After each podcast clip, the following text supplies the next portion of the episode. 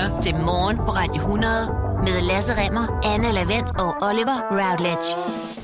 I vores ugenlige podcast. Tak fordi du lytter med. Det har været en begivenhedsrig uge, det her på rigtig mange måder. Man havde jo regnet med, at den 1. januar ville betyde, at nu kunne vi gå i gang med et splinter nyt år. Men det er som om resten af verden ikke interesserer sig for kalendere.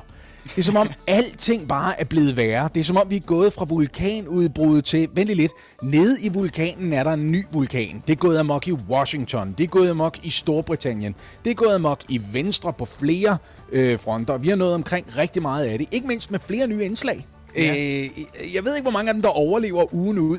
Men på den anden side er det svært at gennemskue, hvor meget der overlever ugen ud efter den her uge.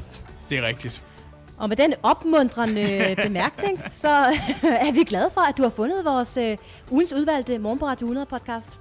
Ja, men altså endnu bedre. Vi er sindssygt glade for, at du lytter med lige nu. Men tag os lige at lytte med hver morgen imellem øh, 6 og 9 mandag til fredag på øh, Radio 100. Fordi så, jamen altså, så bliver vi øh, ekstra glade oveni, at du lytter til vores podcast. Tusind tak, fordi du lytter med. Godmorgen. Det her er Radio 100. Det er blevet tid til øh, Weekendendens nyheder udvidet version, fordi der er simpelthen sket en hel del siden vi tre vi øh, gik på juleferie. Jeg er godt klar over, at vi lige havde de her mellemdage, hvor vi også sendte et radio. Men altså siden vi lavede almindelig morgen på Radio 100, ikke? Ja. ja, du plejer at opdatere os på to dage, og nu er det altså 9 eller 12 dage, eller jeg ved ikke, hvor meget det er, vi skal igennem. Hvad skal du bruge? 20 minutter? 20 minutter, jeg er klar. Jeg har lavet kaffe. Ej, jeg, jeg, du, og du har smækket benene op, så langt Ja, ja, ikke. Jeg har, jeg har tre historier med, og jeg vil gerne begynde i Storbritannien, der altså nu, og det er vigtigt det her, er helt og aldeles ude af EU. Ikke flere overgangsperioder eller udskudte forhandlinger, nej, fordi i sidste uge lykkedes det faktisk britterne og EU at blive enige om en handelsaftale, øh, hvilket jo faktisk var det sidste, der manglede for ligesom at eksekvere britternes beslutning om at stemme sig ud øh, tilbage i sommeren øh, 2016. Og dermed blev det altså ikke et såkaldt hårdt Brexit, fordi der blev indgået en handelsaftale. Mm. Og øh, det er meget langt at forklare, hvad den går ud på, så jeg prøver at gøre det kort. Handelsaftalen betyder, at det ikke bliver så besværligt, som det kunne være blevet for danske virksomheder at eksportere og importere, øh, som det ville være blevet uden aftale. Altså, der er stadigvæk det, der hedder tolvfri markedsadgang, altså Ja. ingen tolv, men bortset fra det, så er det altså slut med den fri bevægelighed for øh, medarbejdere, varer og tjenester. Hvad betyder det så i praksis? Jamen simpelthen en hulens masse papirarbejde øh, ja. og byråkrati i det hele taget. Ja, det gør det, og det kan jeg skrive Ja. under på, fordi øh, min mor, som øh, hun har boet i Danmark i 30 år, øh, men er stadigvæk øh, britisk statsborger, har fået et brev fra Mathias Tesfaye, hvor hun lige øh, skal møde op på ambassaden her i øh, København, for ligesom at de skal godkende hende til at blive ved med at bo i Danmark, fordi ja. At de nu ikke er en del af EU længere. Og det er jo det, altså jeg kan se, at dansk industri er virkelig heller ikke særlig glade for det her. De siger, at det, det kommer simpelthen til at blive rigtig træls for rigtig mange danske virksomheder.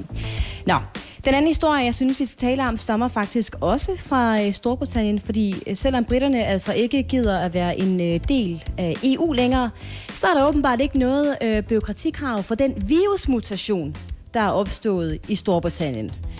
I kan godt huske den, vi talte lidt om den før jul. En meget, meget smitsom udgave af coronavirus øh, er opstået i Storbritannien og har simpelthen også bredt sig til Danmark i større omfang, end man først regnede med. Ja, ja. Statens øh, Serum Institut har været øh, ude og vurdere, at op mod 800 danskere har været smittet med den her nye virusvariant siden midten af november. Hvilket jo er ret mange, i hvert fald flere, end man først regnede med. Mm. Og så er spørgsmålet så, om der kommer yderligere restriktioner. Altså skal man gøre mere nu, hvor den her nye smitsomme virusstamme også er i Danmark?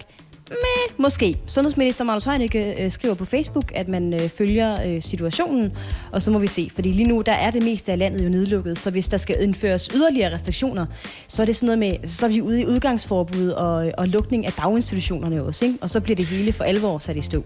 Altså, vi ved jo, hvordan man gør fra hele Mink-sagen. Vi finder de 800 mennesker, der har haft det, og så slår vi dem ihjel og smider dem i et hul et eller andet sted ved Holstebro. Er det, det ikke er- meget fair? Det er strategien, og det, det, synes jeg, det synes jeg bestemt, mm. det er. Den sidste nyhed, jeg har med, det er et øh, Overbevis lige der, mand. Det var så nemt. opråb. Det synes jeg er en god løsning, Lasse. Ja. Det sidste, den sidste nyhed, jeg har med, det er et øh, opråb fra øh, de fem regioner, der simpelthen er godt og grundigt trætte af folk, der ringer for at spørge, hvornår de kan blive vaccineret. Mm. Region det- Syddanmark okay. ja, oplyser til DR, at der er overraskende mange, der simpelthen ringer for lige at sige hej. Nå, men øh, så er der jo vacciner. Hvornår, øh, hvornår skal jeg vaccineres?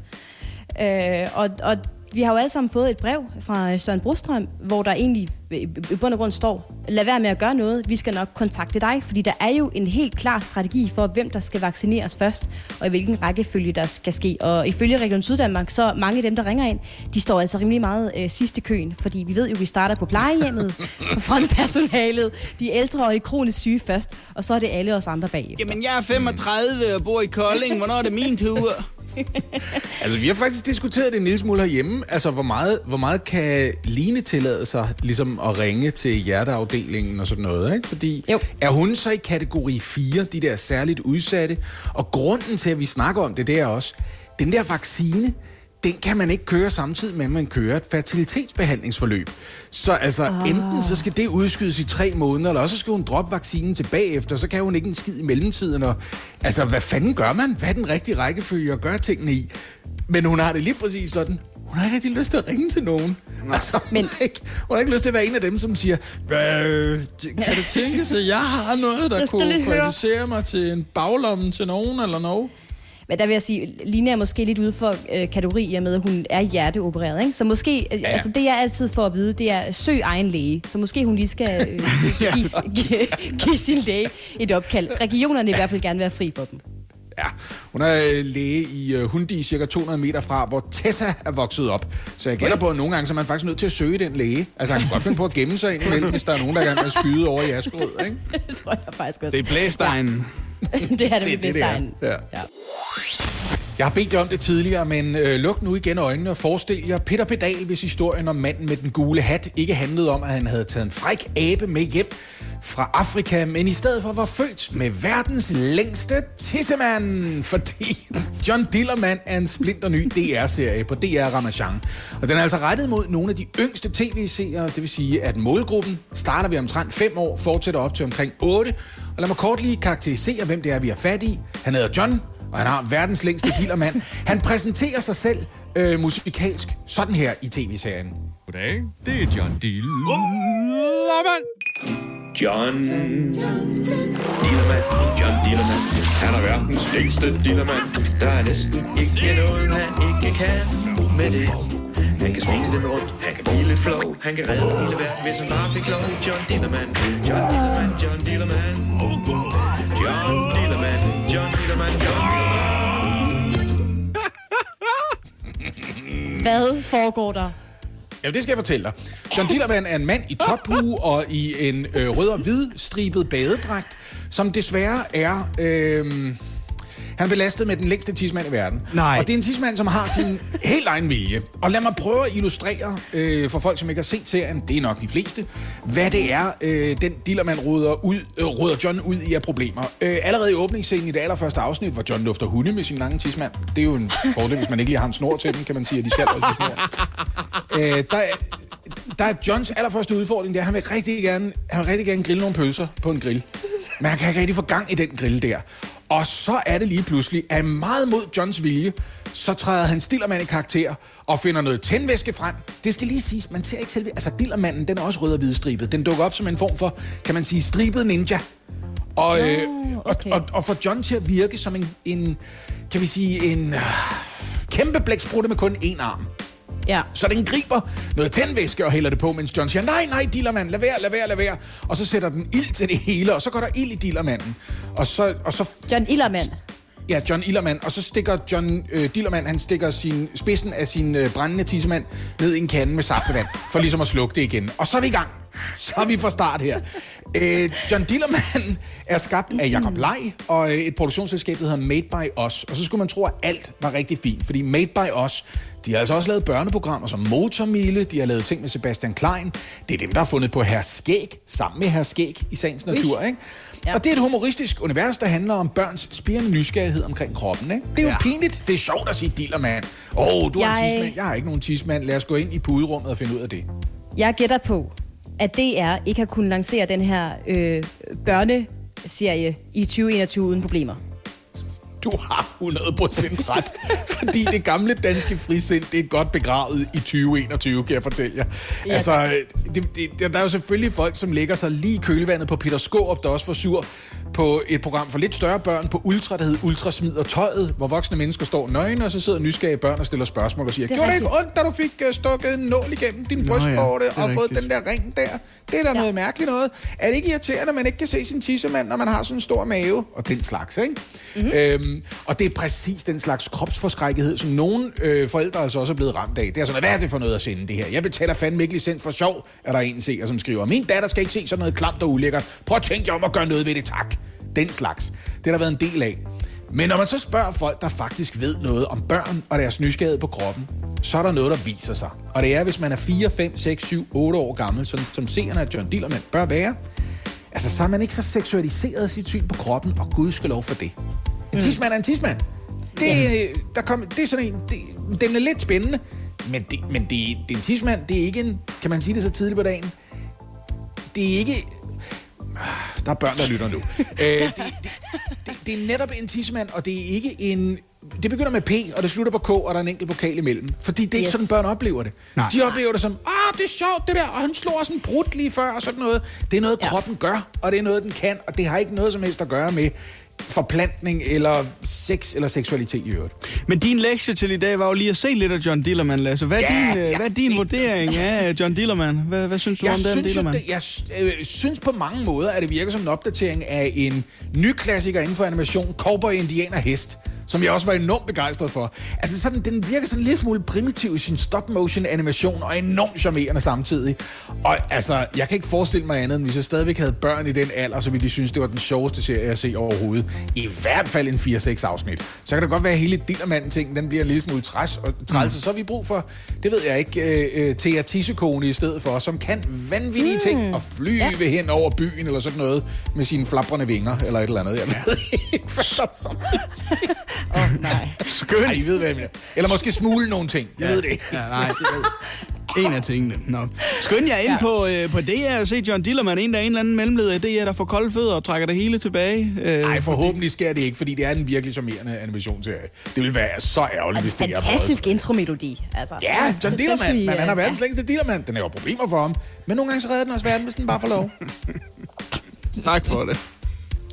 Goddag, det er John Dillermand. Godmorgen.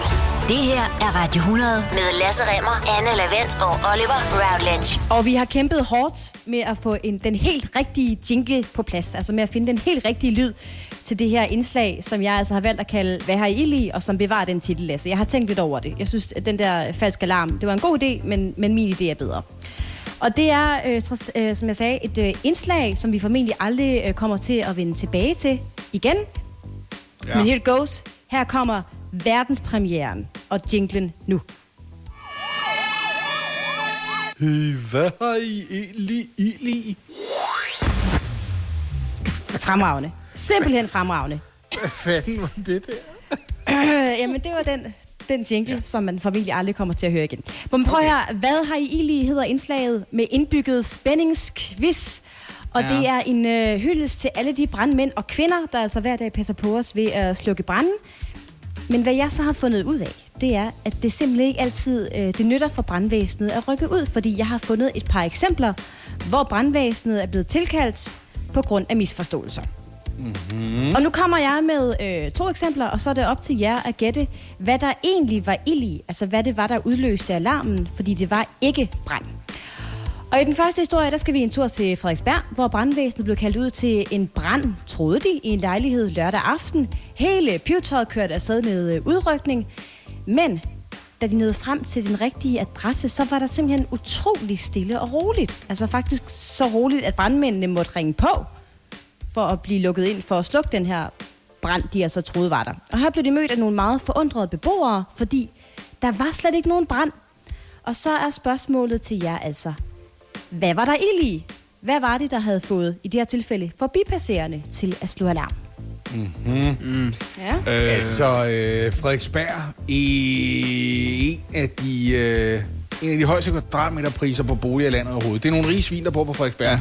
Jeg gætter på, at der er nogen, der har været i gang med at tænde et gaskomfur med nogle 1000 kronesedler. Godt bud. ja. Rigtig godt bud, ja. Jeg tænker, der er nogen, der har øh, fejret det nye år ved at øh, holde en ordentlig, et ordentligt brag af en fondyefest. Og øh, Øj, ja. osen og stanken derfra har simpelthen fået forbipasserende til at sige, der er brand. Ja, men Ja. altså, hvis det har været en fondyefest på Frederiksberg, så har det ikke været sådan noget lidt kyllinger og lidt hakket svinesmåkød eller sådan noget, vel? Ej, man er alligevel så har nede det været forbi sådan noget... Øh, Ja, det har været en lille smule koala, en lille smule panda. Selvfølgelig. Og jeg vil sige, det er rigtig gode bud. Der er ingen af jer, der rammer den her. Fordi det, der rent faktisk fik folk til at øh, slå alarm, fordi de troede, der var ild i, øh, i lejligheden, det var en fjernsynspejs. I ved, Jeg elsker det. Ej, hvor er det godt, det der. det var den der uendelige video, der viser en pejs, som de lige havde smidt op på fjernsynet, fordi de skulle hygge sig lidt. Og der var folk altså gået en lille smule i panik og havde tilkaldt brandvæsenet, som så kunne tage hjem igen, uden at skulle redde liv, fordi det var altså bare en fjernsynspejs. Det er den samme genbo, der ringer 112, fordi naboen ser noget gyserfilm. Der er nogen, der bliver myrdet. Ja, Hvad fanden? Ja, jeg har lige et eksempel mere, og den her gang, der har du måske en lille fordel, Oliver, fordi øh, vi skal til Olleren, Ja, tak. hvor øh, brandvæsen Oh, jeg har også fordomme om Aalborg. ikke fordomme, Det er da det, vi skal bruge, kan jeg mærke. det skal I måske alligevel. Okay, ja. fordi også natten til lørdag, der havde de altså travlt til brandvæsen og politi, blev de tilkaldt øh, til en mulig brand i den centrale del af byen. Flere forbipasserende havde simpelthen bemærket, at der kom røg ud af et vindue, eller i hvert fald, hvad der lignede røg, og så kunne de høre, at en brandalarm rent faktisk var gået i gang, så der var rigtig stor bekymring for, hvad det nu var for en øh, situation. Ja. Men da brandvæsenet kom frem, var der altså endnu en gang slet ikke nogen brand. Så mit spørgsmål er endnu en gang, hvad var der egentlig ild i? Lasse og Oliver. En, en stor fed joint. Det vil være meget passende. Centrale Aalborg, det runder jeg bare af til Jomfru Anegade. Det her, det kunne også være et øh, hjemme mokai bryggeri i et bryggers et eller andet sted. Det var Aalborg, ja. ikke Randers. Nå, okay, okay. eller Nørre Sundby, kan jeg godt mærke. Ja, det er øh, meget mere stille og roligt. Øh, det, der simpelthen havde fået øh, nogen til at tro, at der var øh, brand, det var en kvinde, der havde taget sig et meget, meget varmt bad. Så dampen stod ud af et af vinduerne. Det er jo bogstaveligt talt det modsatte af ild. Der er problemet. Og, med det, må- og der må jeg bare sige, det er jo fordi, vi er nordjyder, og vi, vi, vi passer på pengene, så vi kan ikke forstå, at folk de tager de der varme, lange bade, for det koster altså ekstra. Men jeg vil sige, altså, folk var, folk var, var undskyld, da de troede, der rent faktisk var, øh, var brand, fordi der står i den her artikel, jeg har fundet på Ekstrabladet skråstreg krimi, at kvindens badetemperatur havde været så varm, at dampen udløste en brandalarm og altså se ud af vinduet. Så, så wow. folk, de, folk de troede faktisk, at der var en, en brand. Men det var simpelthen bare en kvinde, der, der gerne ville have sig et dejligt varmt bad. Åbenbart ikke kun på Frederiksberg, men for hummer nytårsaften. Hva'? Nej, åbenbart ikke. det var da meget godt indslag. Ja, det er fantastisk. Ja. Hva? Det skal vi gøre igen næste gang, der er falsk alarm hos brandvæsenet Ja, i en vil dansk by. Nu har vi også den her jingle, Lasse, ikke? Hey, hvad har I egentlig ild i? så god. Den er så god. Den er fremragende. Nu skal det handle om en kinesisk forretningsmand, kan jeg forstå. Ja, han er god for 400 milliarder kroner. Det er imponerende ikke mindst, fordi han startede arbejdslivet med at arbejde som lærer, og der tjente han 100 kroner om måneden. Men han fandt altså ud af, at det der internet, det kunne et eller andet, og startede en øh, hjemmeside, der hed China Pages i 1995, da internettet var splinter nyt. Ikke mindst fordi han fandt ud af, at hvis man gik på nettet, så var der ikke lige nogen oplysninger om Kina dengang. Så han besluttede sig for at lave en rigtig grim hjemmeside, og det tjente han sådan cirka en 6 millioner kroner på hen over de næste tre år. Og så var det ellers, han for alvor besluttede sig for, at det her, det er det nye marked. Så han startede det, der hedder Alibaba. Jack oh, Ma ja. startede den, ja, det er den business-to-business-side, der gør det muligt for folk, som gerne vil uh, for eksempel starte deres eget tøj-brand, at finde en producent i en af de der 160 forskellige kinesiske byer, der har mindst 10 millioner indbyggere. Altså, I ved godt, der er rigtig mange kæmpe store kinesiske byer, vi ikke engang ville kunne navne på, det ved jeg godt. Der er måske ikke 160, men der er et par stykker, som ikke ja. hedder Shanghai og Beijing, ikke? Eller Wuhan. Det er gået super godt, det der med at lave den her business-to-business-platform, hvor altså, ganske almindelige mennesker nærmest skal prøve at starte deres egen wish.com-side ved at gå ind og købe et eller andet crap, og så sælge det videre med stor øh, fortjeneste. Eller noget kvalitetsvare. Øh, det kan man også godt. Man kan finde alt muligt på alibaba.com. Det er det, der har gjort ham så rig. Og han er så rig, at han er blevet en magtfaktor i Kina. Og det kan man jo ikke lide i toppen af det kinesiske øh, samfund. Vel, helt oppe i toppen af Kommunistpartiet. Jeg er ikke helt tryg ved det der med at have sluppet markedskræfterne fri for 40 år siden. Det kan godt være, at det har skabt en middelklasse og løftet rigtig mange hundredvis af millioner kinesere ud af fattigdom. Men man skal heller ikke rende rundt og blive sådan en uh, Mark Zuckerberg-type. Det er man jo ikke engang tryg ved i USA. Der bliver han jo også tr- trukket ind foran politikerne for at forklare sig selv, Ja. for at køre sit monopol. Så der er Ja. sket det gradvist, så har man lagt pres på uh, Jack Ma. Han er blevet uh, tvunget til at trække sig som direktør for Alibaba. Han har trukket sig fra bestyrelsen, og han har sagt, nu skal jeg egentlig bare kigge på, hvordan jeg kan gøre verden til et bedre sted for min kæmpe formue. Der er bare sket det i to. Der er sket det, at han samtidig har gået og puslet med at søsætte på børsen en låneservice, der hedder Ant. Øhm, allerede nu, så, øh, så er Ant øh, en paraplyvirksomhed, som dækker over den kinesiske udgave af MobilePay, som hedder Alipay. Men under Alipay er der også en lang række andre funktioner. Der er noget netbank, der er en mulighed for endda at få øh, forbrugslån og realkreditlån uden om det eksisterende system. Mm. Og to dage før, i november måned, to dage før, Ant Group, som altså står for det kinesiske mobile pay, som formidler for milliarder af kroner af lån og transaktioner i Kina allerede, to dage før det skulle have været børsnoteret, så siger det kinesiske topstyre, det kommer I ikke til. Det vil vi ikke have. Øh, det ligner for meget et monopol. I kommer til at være for dominerende. Og så blev Jack meget sur. Og så begyndte han at skælde ud på øh, forskellige øh, øh konferencer. Han stillede sig op og holdt en tale og sagde, det, det går helvede til lige for øjeblikket. Vi har brug for en revolution inden for forretningslivet i Kina. Vi kan ikke hænge fast i industrialiseringstid. Øh, Det nytter ikke noget, at regeringen fungerer som en slags pantelåner, når der findes en mere moderne og for brugerne øh, meget mere effektiv måde at, øh, at lave finansielle transaktioner. Så han kritiserede det kinesiske styre offentligt. Ja, det var helt op til... Altså, det var, det var helt op til øh, chefen for øh, det kommunistiske parti, øh, øh, Xi Jinping. Xi Jinping. Og det skal man ikke gøre, vel? Nej, det er hans skal penge. man ikke genere. Ja, det er hans penge, øh, vi snakker om her. Ikke? Så det, der er sket, det er, at de sidste to måneder, faktisk siden han begyndte at brokke sig for alvor, ham her, øh, Jack Ma, så er der ikke rigtig nogen, der har set noget til Jack Ma. Altså, han er, han, er, han er simpelthen bare forsvundet fra offentlighedens søgelys. Nå, det var da og, og det bliver, me- nej, men det bliver mere eller krisen, det her. Fordi Jack Ma, han var en af investorerne på, hvad man kan kalde løvens hule i Afrika. Ja. Ja, og han skulle have været med til finalen, hvor man ligesom fandt de bedste nye forretningsidéer. Men han er ligesom bare forsvundet fra programmet. Og der er ikke nogen, der har forklaret, hvorfor. Og de har ikke, han har ikke lige meldt afbud, har sagt. Nej, nej, nej. Hans, øh, hans billede jeg og hans profil er forsvundet fra hjemmesiden for Afrikas løvens hule. Øh, han er blevet erstattet af en anden dommer, og der er ingen, der taler om, hvorfor han ikke er med længere. Han er bare væk. Og det er jo What? noget, man i øh, Kina, også i forbindelse med corona, havde lidt en tilbøjelighed til at gøre. At folk, de forsvinder lidt. Og så dukker de først op nogle måneder senere, og så er de pludselig meget mere velvilligt indstillet over for styret, fordi ellers så ved man godt, så forsvinder de igen. Hvor er det, hvor er det vildt. Så, så vi ved ikke, hvor han er. Vi ved ikke... Jamen, Øh... nej, der er ikke nogen, der ved, hvad der foregår. Det kan være, at han har besluttet sig for. Så kan det også være lige meget, og så er han taget på en lang ferie. Jeg gider ikke snakke med nogen. Det er da en mulighed.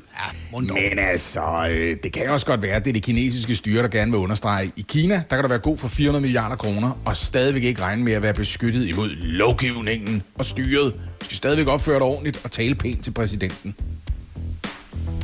Så du ikke lige øh, må følge med, hvor Jack Ma han er hen? Kan man finde ham på Find Mine Venner eller et eller andet? Jamen, jeg, altså, han er jo ikke på Facebook, men det kan være, at jeg kan finde, lave en konto på Weibo, det Ja. kinesiske Facebook, ikke? Se om du kan finde ham der. Mine damer og herrer, tak rigtig meget i jeres vært. Og det var Roundland. Han er da ikke blevet klippet for nylig. Har det noget med lockdown at gøre? Ja, det har det. Hold kæft, jeg vil gerne klippes. Prøv at høre, vi har visket tavlen ren. Anne, øh, du vandt ligaen i øh, sidste sæson. Er du kommet der over øh, fejringen og har fået tid til at træne lidt her efter nytår? Spørger du mig om det? Ja. Nej. Nå, Jeg har overhovedet ikke trænet, fordi jeg, øh, jeg kan det her. Det sidder på ryggraden. Og det Alright. siger du nu, ikke? Men jeg har jo den her gang gjort mit hjemmearbejde. Jeg har været forbi Radio100.dk på øh, Instagram. Jeg har tjekket den story, hvor jeg lige kan se, hvad det er, vi quizzer om. Det har jeg gjort i god tid. Det er ikke sådan, jeg gør det nu. Jeg har gjort det i god tid. Det viser sig, jeg vil ikke sige, at jeg er på hjemmebane, men jeg er tæt på, for det her det er altså et marked, jeg jævnligt er inde og scope. Nå. Det kan godt være, at jeg er 48 år gammel, men øh, Oliver, i den her uge, der har du valgt en vare, som jeg stadigvæk, selvom jeg er tæt på 50, drømmer om at eje privat. Så derfor ved jeg en lille smule om prisniveauet på det her marked. Så er du advaret, Anne. Okay. hold nu op. Fordi, Ej, men det, fordi det, jeg er... det er kontroversielt. Jeg er helt på udebane her. Ja, jeg vil meget gerne høre mere om det her produkt, Oliver. Ja, men det får du også lov til, men som noget allerførst, så skal jeg lige sige, at øh, som jeg har sagt det et par gange nu, som noget ekstra i den her øh, sæson, så har vi øh, altså valgt at sætte en øh, meget, meget eksklusiv øh, Radio 100-kop på højkant hver måned. Vi uddeler en hver måned. Man skal hoppe ind og komme med sit bud på øh, dagens produkter. Det skal man gøre ind på Instagram. Vi hedder Radio 100.dk derinde. Og så op i vores story kan man se dagens produkter, så kan man altså også lige skrive øh, sit bud på, hvad øh, den skal koste. Og som sagt, hop derind, se hvad du, øh, sig hvad du synes, den skal koste. Og så øh, sidst på måneden, så opgør vi, hey, er der nogen, der har gættet rigtigt, eller er der en, der har været voldsomt tæt på at gætte rigtigt? Og hvem end det så er, så siger vi det i radioen, og så sender vi en Radio 100-kop afsted Ej. til vedkommende. Må Var jeg det lige har- tale den præmie en lille smule op? Ja. Det er super eksklusivt, ikke? Ja. Jeg har, jeg har været øh, morgenradiovært på Radio 100 i små to og et halvt år nu. Ja. Jeg har to natholdskopper og ingen Radio 100-kopper herhjemme. det siger noget om, hvor sjældne de er. Ja, men de er sjældne. Det er de. Men øh, lad os komme videre til øh, dagens produkt. Anne og Lasse, I har været en smut ind forbi øh, Instagram-siden for at øh, kigge. Hvad, hvad tænker I umiddelbart? Jeg vil gerne vide, hvem producenten er, fordi det, vi kigger på, det er jo en ret lækker flippermaskine med et rock and roll tema. Ja. Ja, altså sådan en god, gammeldags, stor flippermaskine med Rolling Stones tema. Det er rigtigt. Det er fuldstændig rigtigt. Ja. Og nu siger Lasse, at han gerne vil vide, hvem producenten er på den her Ja, det vil jeg gerne vide. flippermaskine. Ja, er Øhm, det sådan et, øh, er det et velrenommeret navn? Det er det, jeg gerne vil vide. For det må det jo næsten være, hvis de har haft råd til at betale for rettighederne til at lave en Rolling Stone-maskine, ikke? Det skriver sælgeren ikke noget om. Der står bare, at den er lavet i USA, Lasse. Nå. Hvis det hjælper dig okay. på nogen som helst mulig måde. Men I vil gerne. Altså- vide lidt mere om det, og det skal I få lov til. Fordi det er Heinrich øh, som sælger, og det er helt rigtigt en øh, flippermaskine fra Rolling Stones. Og prøv at høre, det er en limited edition. Der er kun 350 lavet af den her flippermaskine i hele verden. Uh, den har haft en ejer. Heinrich har haft den fra ny. Den er installeret med LED-pærer. Det her det er nummer 244 ud af de 350, der er lavet. Og der er naturligvis musik fra Rolling Stones tilhørende den her flipper maskine. Wow. Så det er altså en limited edition det her. Spørgsmålet er bare, hvor meget Heinrich vil have for den. Med andre ord, hvad er det værd? Nå, men altså, jeg, kan da godt, øh, jeg skulle lige til at sige, forventer du, at jeg lægger ud her, fordi... Øh, øh, øh, du, Du siger, nu du ved den noget om det. sæson, ikke? Så jeg lægger mig lidt i ja. slipstrøm på det. Men altså, jeg er egentlig klar til at låse mit bud allerede nu. Okay, bring it. 47.999 kroner. Og nu skal jeg What? fortælle jer, hvorfor. Jo, 47.999. Nu skal jeg fortælle jer, hvorfor. Fordi limited edition øh, pinballmaskiner fra de sidste 20-25 år eller sådan noget, forhandles typisk sådan i prislaget 9-10.000 dollars.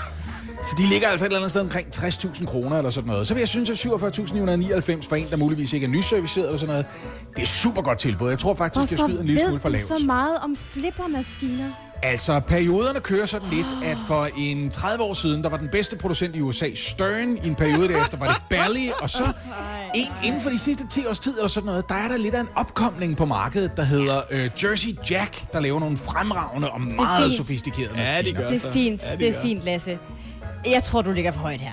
Så, så meget kan den simpelthen ikke koste. Det tror jeg ikke på. Også fordi jeg tror, jeg tror, markedet er smalt. Jeg tror ikke, der er så mange, der lige står øh, på spring for at købe sådan en limited edition flippermaskine. Så jeg siger, at den her koster, og det synes jeg endda stadigvæk er højt, 30.437 kroner.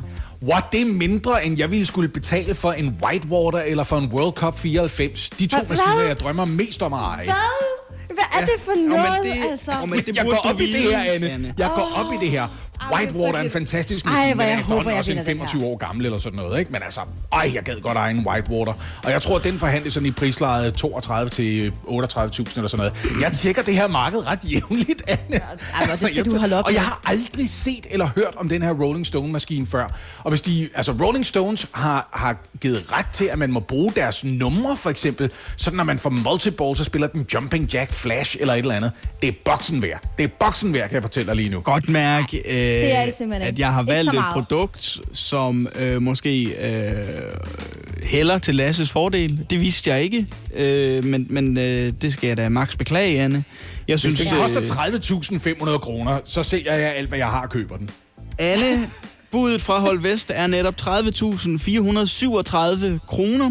Nå, det var meget konkret, faktisk. Tænk, Og budet fra Hold Grønland er 47.999 det er tusind kroner. Det er mange penge, vi er ude i her, synes Ja, jeg, fra jer altså. begge to.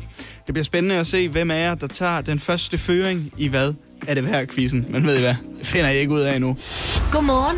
Det her er Radio 100. Og de sidste 3,5 minut er gået på, at Lasse har belært Anne og jeg om øh, forskellige pinball-producenter. Jamen, jeg, nej, jeg ved ikke, om jeg ved meget om det. Jeg går meget op i det, Anne. Du er den største nørd, der findes på det her område. Det må vi simpelthen lige konkludere. Men jeg vil også gerne lige sige, at så meget desto mere bliver det utrolig pinligt for dig, hvis du ikke er rimelig øh, spot om på den her pris, Lasse. Det er rigtigt. Det, det vil jeg da gerne indrømme. Jeg, jeg, jeg, men jeg har heller ikke, jeg kan ikke vurdere øh, spillepladen. Altså, jeg kan, ikke, jeg kan ikke vurdere... Ej, Jeg ved ikke, hvad sådan noget. Så meget går jeg ikke op i det, at jeg ved, hvad det hedder med et farveudtryk. Men jeg kan ikke vurdere, hvor mange ramper der er og sådan noget. Det er svært at se. Den ser bare ret lækker ud, vil jeg sige. Oh, det, I har skulle øh, forsøge at gætte prisen på, det er altså en flippermaskine for Rolling Stones en limited edition. Der er kun 350 Nummereret. lavet af dem, og det her ja. det er nummer 244 ud af de 350, som er lavet. Der medfølger musik for Rolling Stones, når man spiller på øh, flippermaskinen. Jeg ser også nogle korte jingler og sådan noget, ikke? Og jeg, mm-hmm. jeg, jeg er lige nødt til at under, underbygge det her en lille smule for folk, der lige har tændt radioen. Jeg har afsløret, at jeg som 48-årig går alt for meget op i flippermaskiner Ja, og stadig drømmer om at eje en. På, ja. på samme måde, som du ville kunne høre en 48-årig mand sige, en dag så får jeg en sleeve-tatovering helt op ad venstre arm, mand. Og jeg ved, jeg har ikke fået en eneste endnu, men det skal være en karpe, og den skal ligesom bare strække sig helt op. Jeg er godt klar over, at det er lidt pinligt at gå meget op i det her, men det er, det er også ekstra pinligt, hvis jeg ikke vinder nu. Altså, det er, jeg er rigtig nervøs lige nu, faktisk. Det, det, bliver- det må jeg sige. det altså, og, og, og jo mere jeg hører dig snakke, Lasse, og, og det gør jeg meget om flippermaskiner lige nu, så øh, kan jeg godt konstatere, at jeg måske ligger lidt for lavt. Budet fra øh, Anne, det var øh, 3.000 nej, 30.437 kroner. Ja. Hvorimod budet fra Lasse, altså Hold Grønland, var 47.999 kroner. Mm. Flippermaskinen, som er en Rolling Stones Limited Edition med kun 350 eksemplarer lavet, og som Heinrich altså sælger her i lille Danmark, er sat til salg for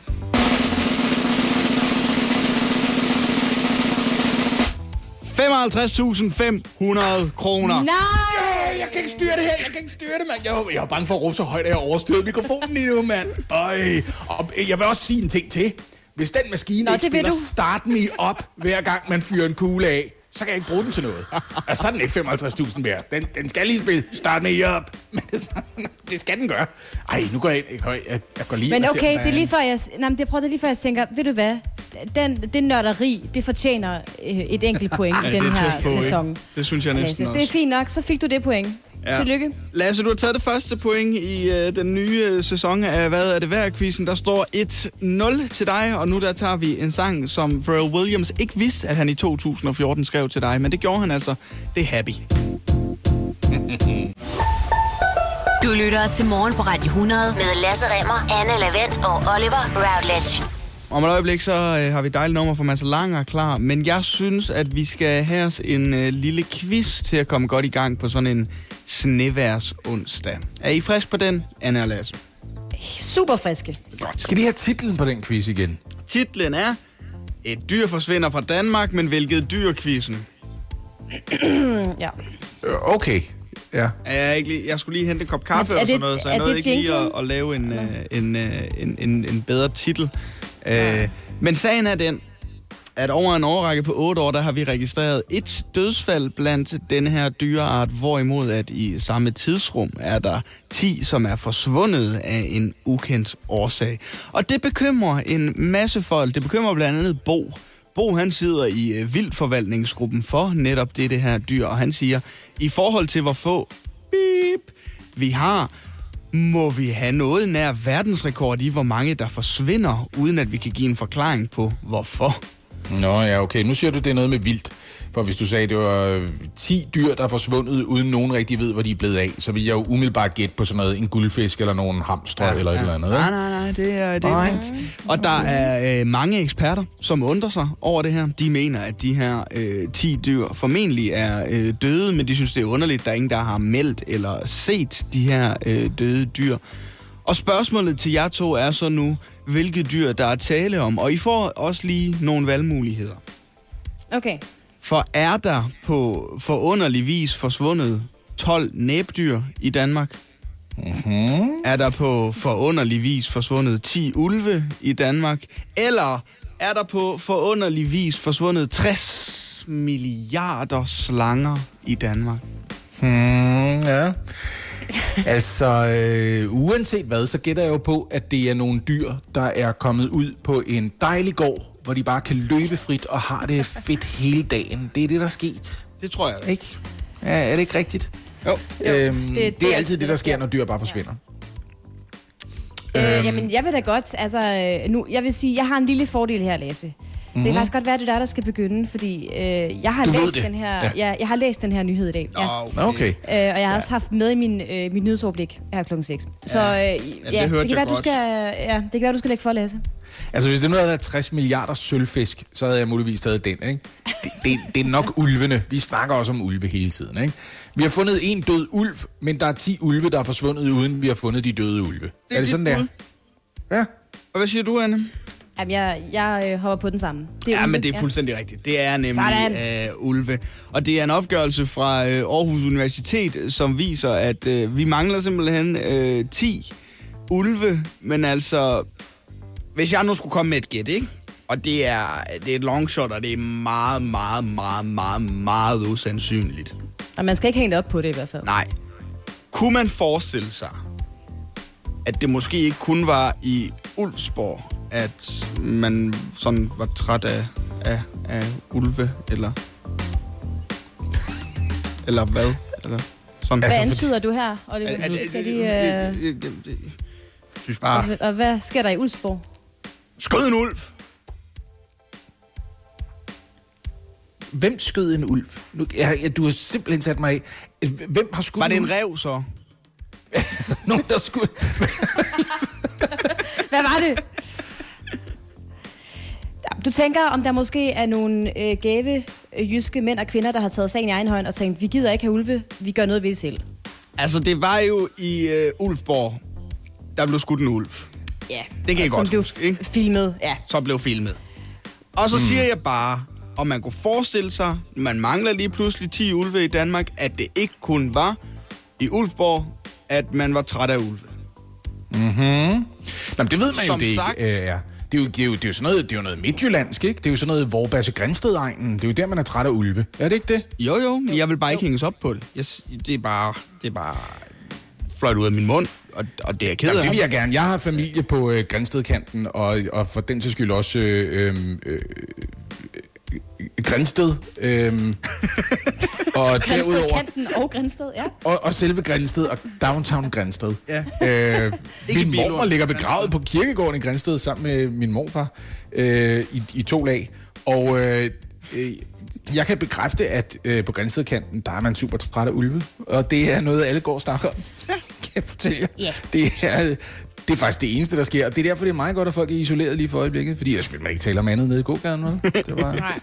Vejret Altså- og ulvene. Ja. Men altså, der kan jo også være sket det, at de simpelthen er udvandret igen. Altså ulvene. De lige har taget øh, turen sydpå. Jeg skulle have haft grænsekontrol lige siden marts, altså. Ja, ja, men altså, det, jeg, jeg tænker, at ulve, de kan godt forklæde sig lidt. Og Okay. så snige sig forbi alligevel. Altså, jeg ved, Ja, man- var det en rev, var det en ulv? Du har selv været inde på det, Oliver. Jamen, det er rigtigt Det er nok. ikke til at se. Hvis man øh, lægger inde med nogle oplysninger om, hvor i landet der ligger 10 døde ulve, så skal man altså lige kontakte ulvegruppen, og så kan de helt sikkert hjælpe. Det er helt klart. Det skulle også mærke, at man ikke har gjort det for længst. Ja. Hvor vi jo, som du sagde, Oliver, øh, har premiere, verdens premiere på et fuldstændig nyt og øh, formentlig også fast onsdagsindslag her i morgen på Radio 100. Ja, Nu det se, må hvordan man formode. Ja, men altså, vi har i hvert fald fået øh, produceret en jingle, og det går kort sagt ud på, at vi øh, om onsdagen indfører det, der hedder en onsdags Olfert. Og det er jo der, hvor vi hver især gerne vil nominere nogen, en, noget i samfundet, der altså fortjener at få en øh, onsdags Olfert på grund af deres, dens opførsel eller ageren. Mm-hmm.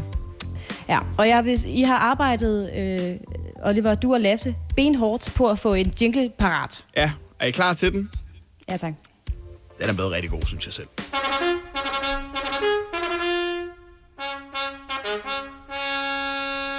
Så er det blevet tid til onsdags old for den. Au, det gjorde nas. Ja. Og sådan brændte vi simpelthen resten af tinkelbudgettet af for 2021, det der. Fordi det er jo ikke dækket, øh, det er jo ikke dækket af min lønaftale, det der. Jeg sender en faktura, og det bliver stor, kan jeg godt fortælle jer.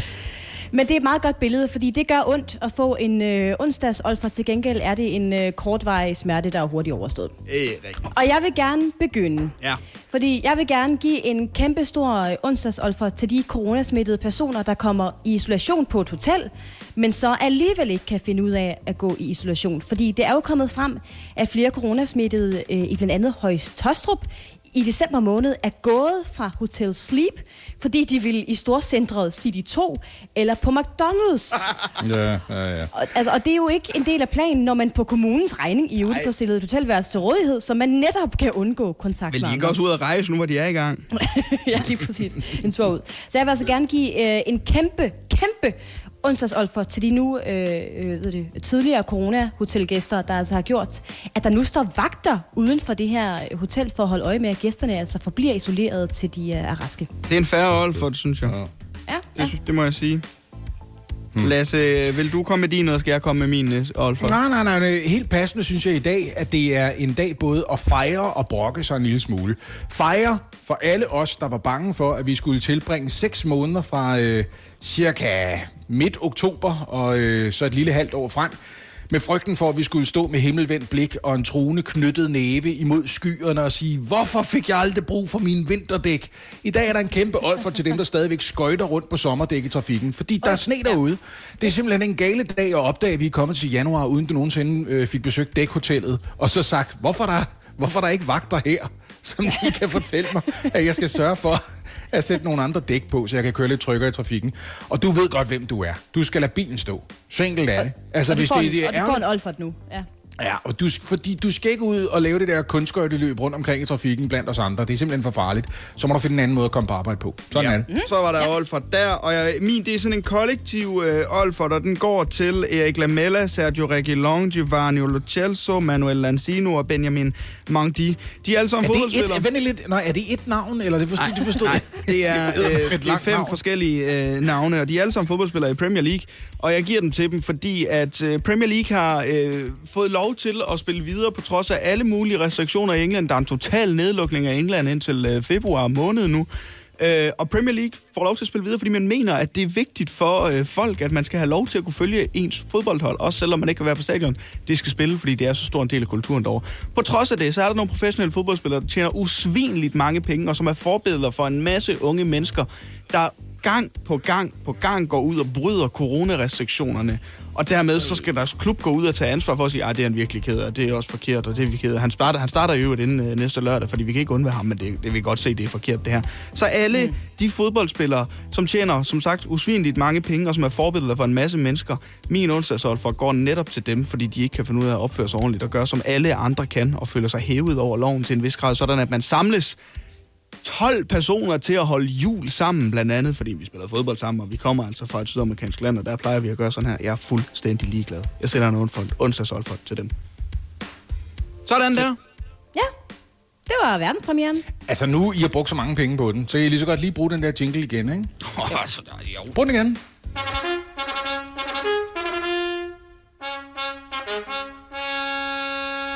Så er det blevet tid til onsdags for den. Au, det gjorde nas. Ej, du har mixet min stemme meget højt. Jeg synes altså, vi klarede det rigtig, rigtig godt. Ja. God start. Prøv igen næste onsdag. Og når jeg siger parforhold, siger I krise. Parforholds, Krise. Krise, parforholds, Krise. krise. sådan. Og med forsinkelse på linjen og det hele. Så kører Ja, det. det er fedt. Ja, prøv at høre, øh, de danske parterapeuter har fået rigtig travlt under coronakrisen, fordi der simpelthen er mange af os, der har svært ved at slippe væk fra de konflikter, vi har i hjemmene, fordi vi går op og ned af hinanden øh, en hel dag. Ja. Det betyder, at man ikke skal på arbejde, man måske ikke skal til fodbold, man kan heller ikke lige gå i by med nogle veninder, hvis man har brug for det. Og det betyder altså, at der opstår kriser i mange parforhold. parforhold. Mm. Og den her nyhed, som, øh, som DR bragte i går, den øh, fik mig til at tænke på mit eget parforhold. Ja. Jeg tænkte, hvad har vi egentlig oplevet i løbet af det seneste år? Og der vil jeg sige, når jeg kigger tilbage nu, ja. så kan jeg da godt se, at vi også har haft nogle øh, komplet latterlige til tider, men også tilbagevendende diskussioner, som vi ikke har haft før. Hvorfor du stadig det menneske, jeg mødte, da vi blev kærester? Lige præcis. Men det fik mig til at tænke på, at jeg synes, at vi tre lige skal lave vores egen lille form for sådan øh, terapistation øh, fuldstændig åben, hvor vi hver især fortæller om en dum, ja. måske tilbagevendende konflikt, som vi har haft i vores parforhold. Det er, det er lige noget, jeg gerne vil. Jeg har jo faktisk et øh, tv-programforslag liggende hos netop DR lige for øjeblikket, hvor man samler en række par til at spise middag sammen, og så sviner de bare hinanden til. Jeg havde tænkt, hvad det skulle hedde. Det skal hedde Spise med krise. og jeg, jeg tror, ja. det bliver en kæmpe seersucces.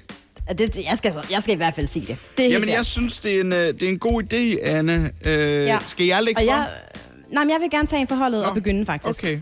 og jeg synes, vi kan gøre det rigtigt. Så mm-hmm. jeg hedder Anne. Hej, Anne. Jeg er øh, 30 år gammel, og jeg har været i et forhold med Mark i to år. Mm.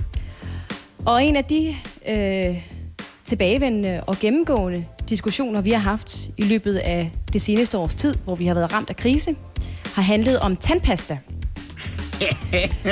Ja, selvfølgelig. Jeg ved godt, Fordi- hvad det her går ud på.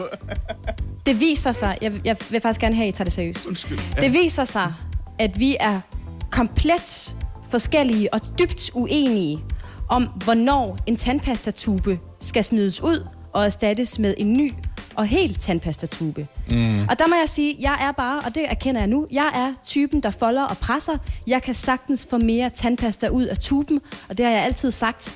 Og så møder jeg Mark og finder ud af, at han er typen, der smider, øh, hvad, jeg, hvad jeg synes, en næsten halv øh, tube tandpasta ud, og det synes jeg jo bare er spild, fordi så vil han have en ny allerede der. Og der vil jeg sige, at han bliver sur, når jeg har efterladt en øh, sammenfoldet, presset tandpastatube ude i øh, tandpastakruset, og jeg bliver sur, når han smider det ud, fordi der var meget godt tandpasta tilbage. Mm. Øh, så det har været en, en tilbagevendende diskussion, og, øh, og så spørger I, har I fundet en løsning? Nej, vi har Nej. ikke fundet en løsning. Nej, okay. Mm. Jeg synes, det er en vigtig diskussion, og tak fordi du deler, øh, Anne, så først og fremmest. Ja. Ikke? Mm, øh, Det må I jo, altså, I- kan I lide den samme smag i tandpasta også? Øh, ligger, Ja, det er, ikke, det er ikke smagen, det kommer ind på. Nej, fordi så, så kunne der jo ligge en løsning der, ikke? Øh, Ja, Men, det er øh, vores simpelthen. Ja, ja, ja. Øh, jeg, altså, jeg synes bare, at I skal sætte jer ned, måske i aften, over et øh, godt glas vin. Se om ikke I kan øh, nå frem til en enighed omkring øh, situationen. frem til enighed, åh, oh, det er et godt råd. Ja, Ja, ja.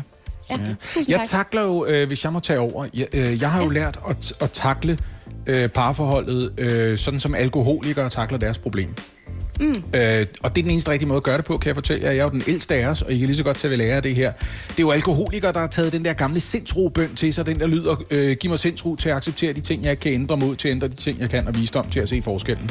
Det er så vigtigt, man er i stand til at gøre det. Folk glemmer så i øvrigt, at den bøn, den fortsætter med, øh, hvis jeg overgiver mig til din Guds vilje, så vil jeg være nogenlunde tilfreds i dette liv, og yderst tilfreds i det næste. Øh, og det handler altså også lige om at justere sine forventninger.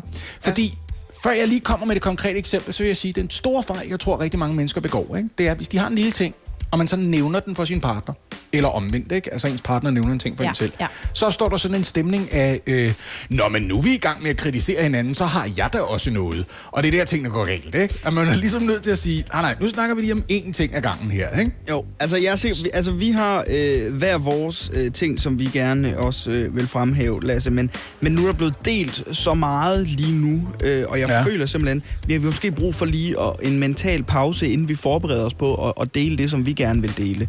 Så, Nå, men jeg så- har, jeg, har, jeg har lige et nøgleord, sådan at man ved, hvad det er, jeg lige om et øjeblik gerne vil dele med jer. Ja, tak. Faste, faste pladser. Oh, Ui, ja, er slem, vigtigt, er vigtigt emne, Lasse. Vigtig og kontroversiel.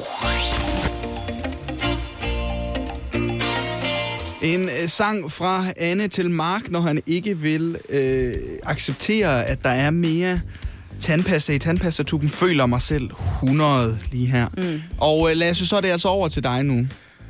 Ja, Vi har snakket om, øh, hvordan der er et øget behov for parterapi for danske par i forbindelse med coronakrisen, fordi der er ikke noget, som kan få en til at opdage, at man, øh, at man ikke kan lide dem, man er sammen med, som at være sammen med dem, til synligheden.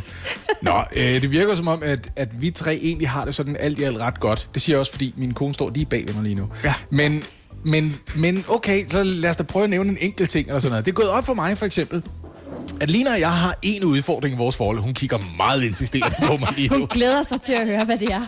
Hvad siger du, skat? Hvad er den ene udfordring?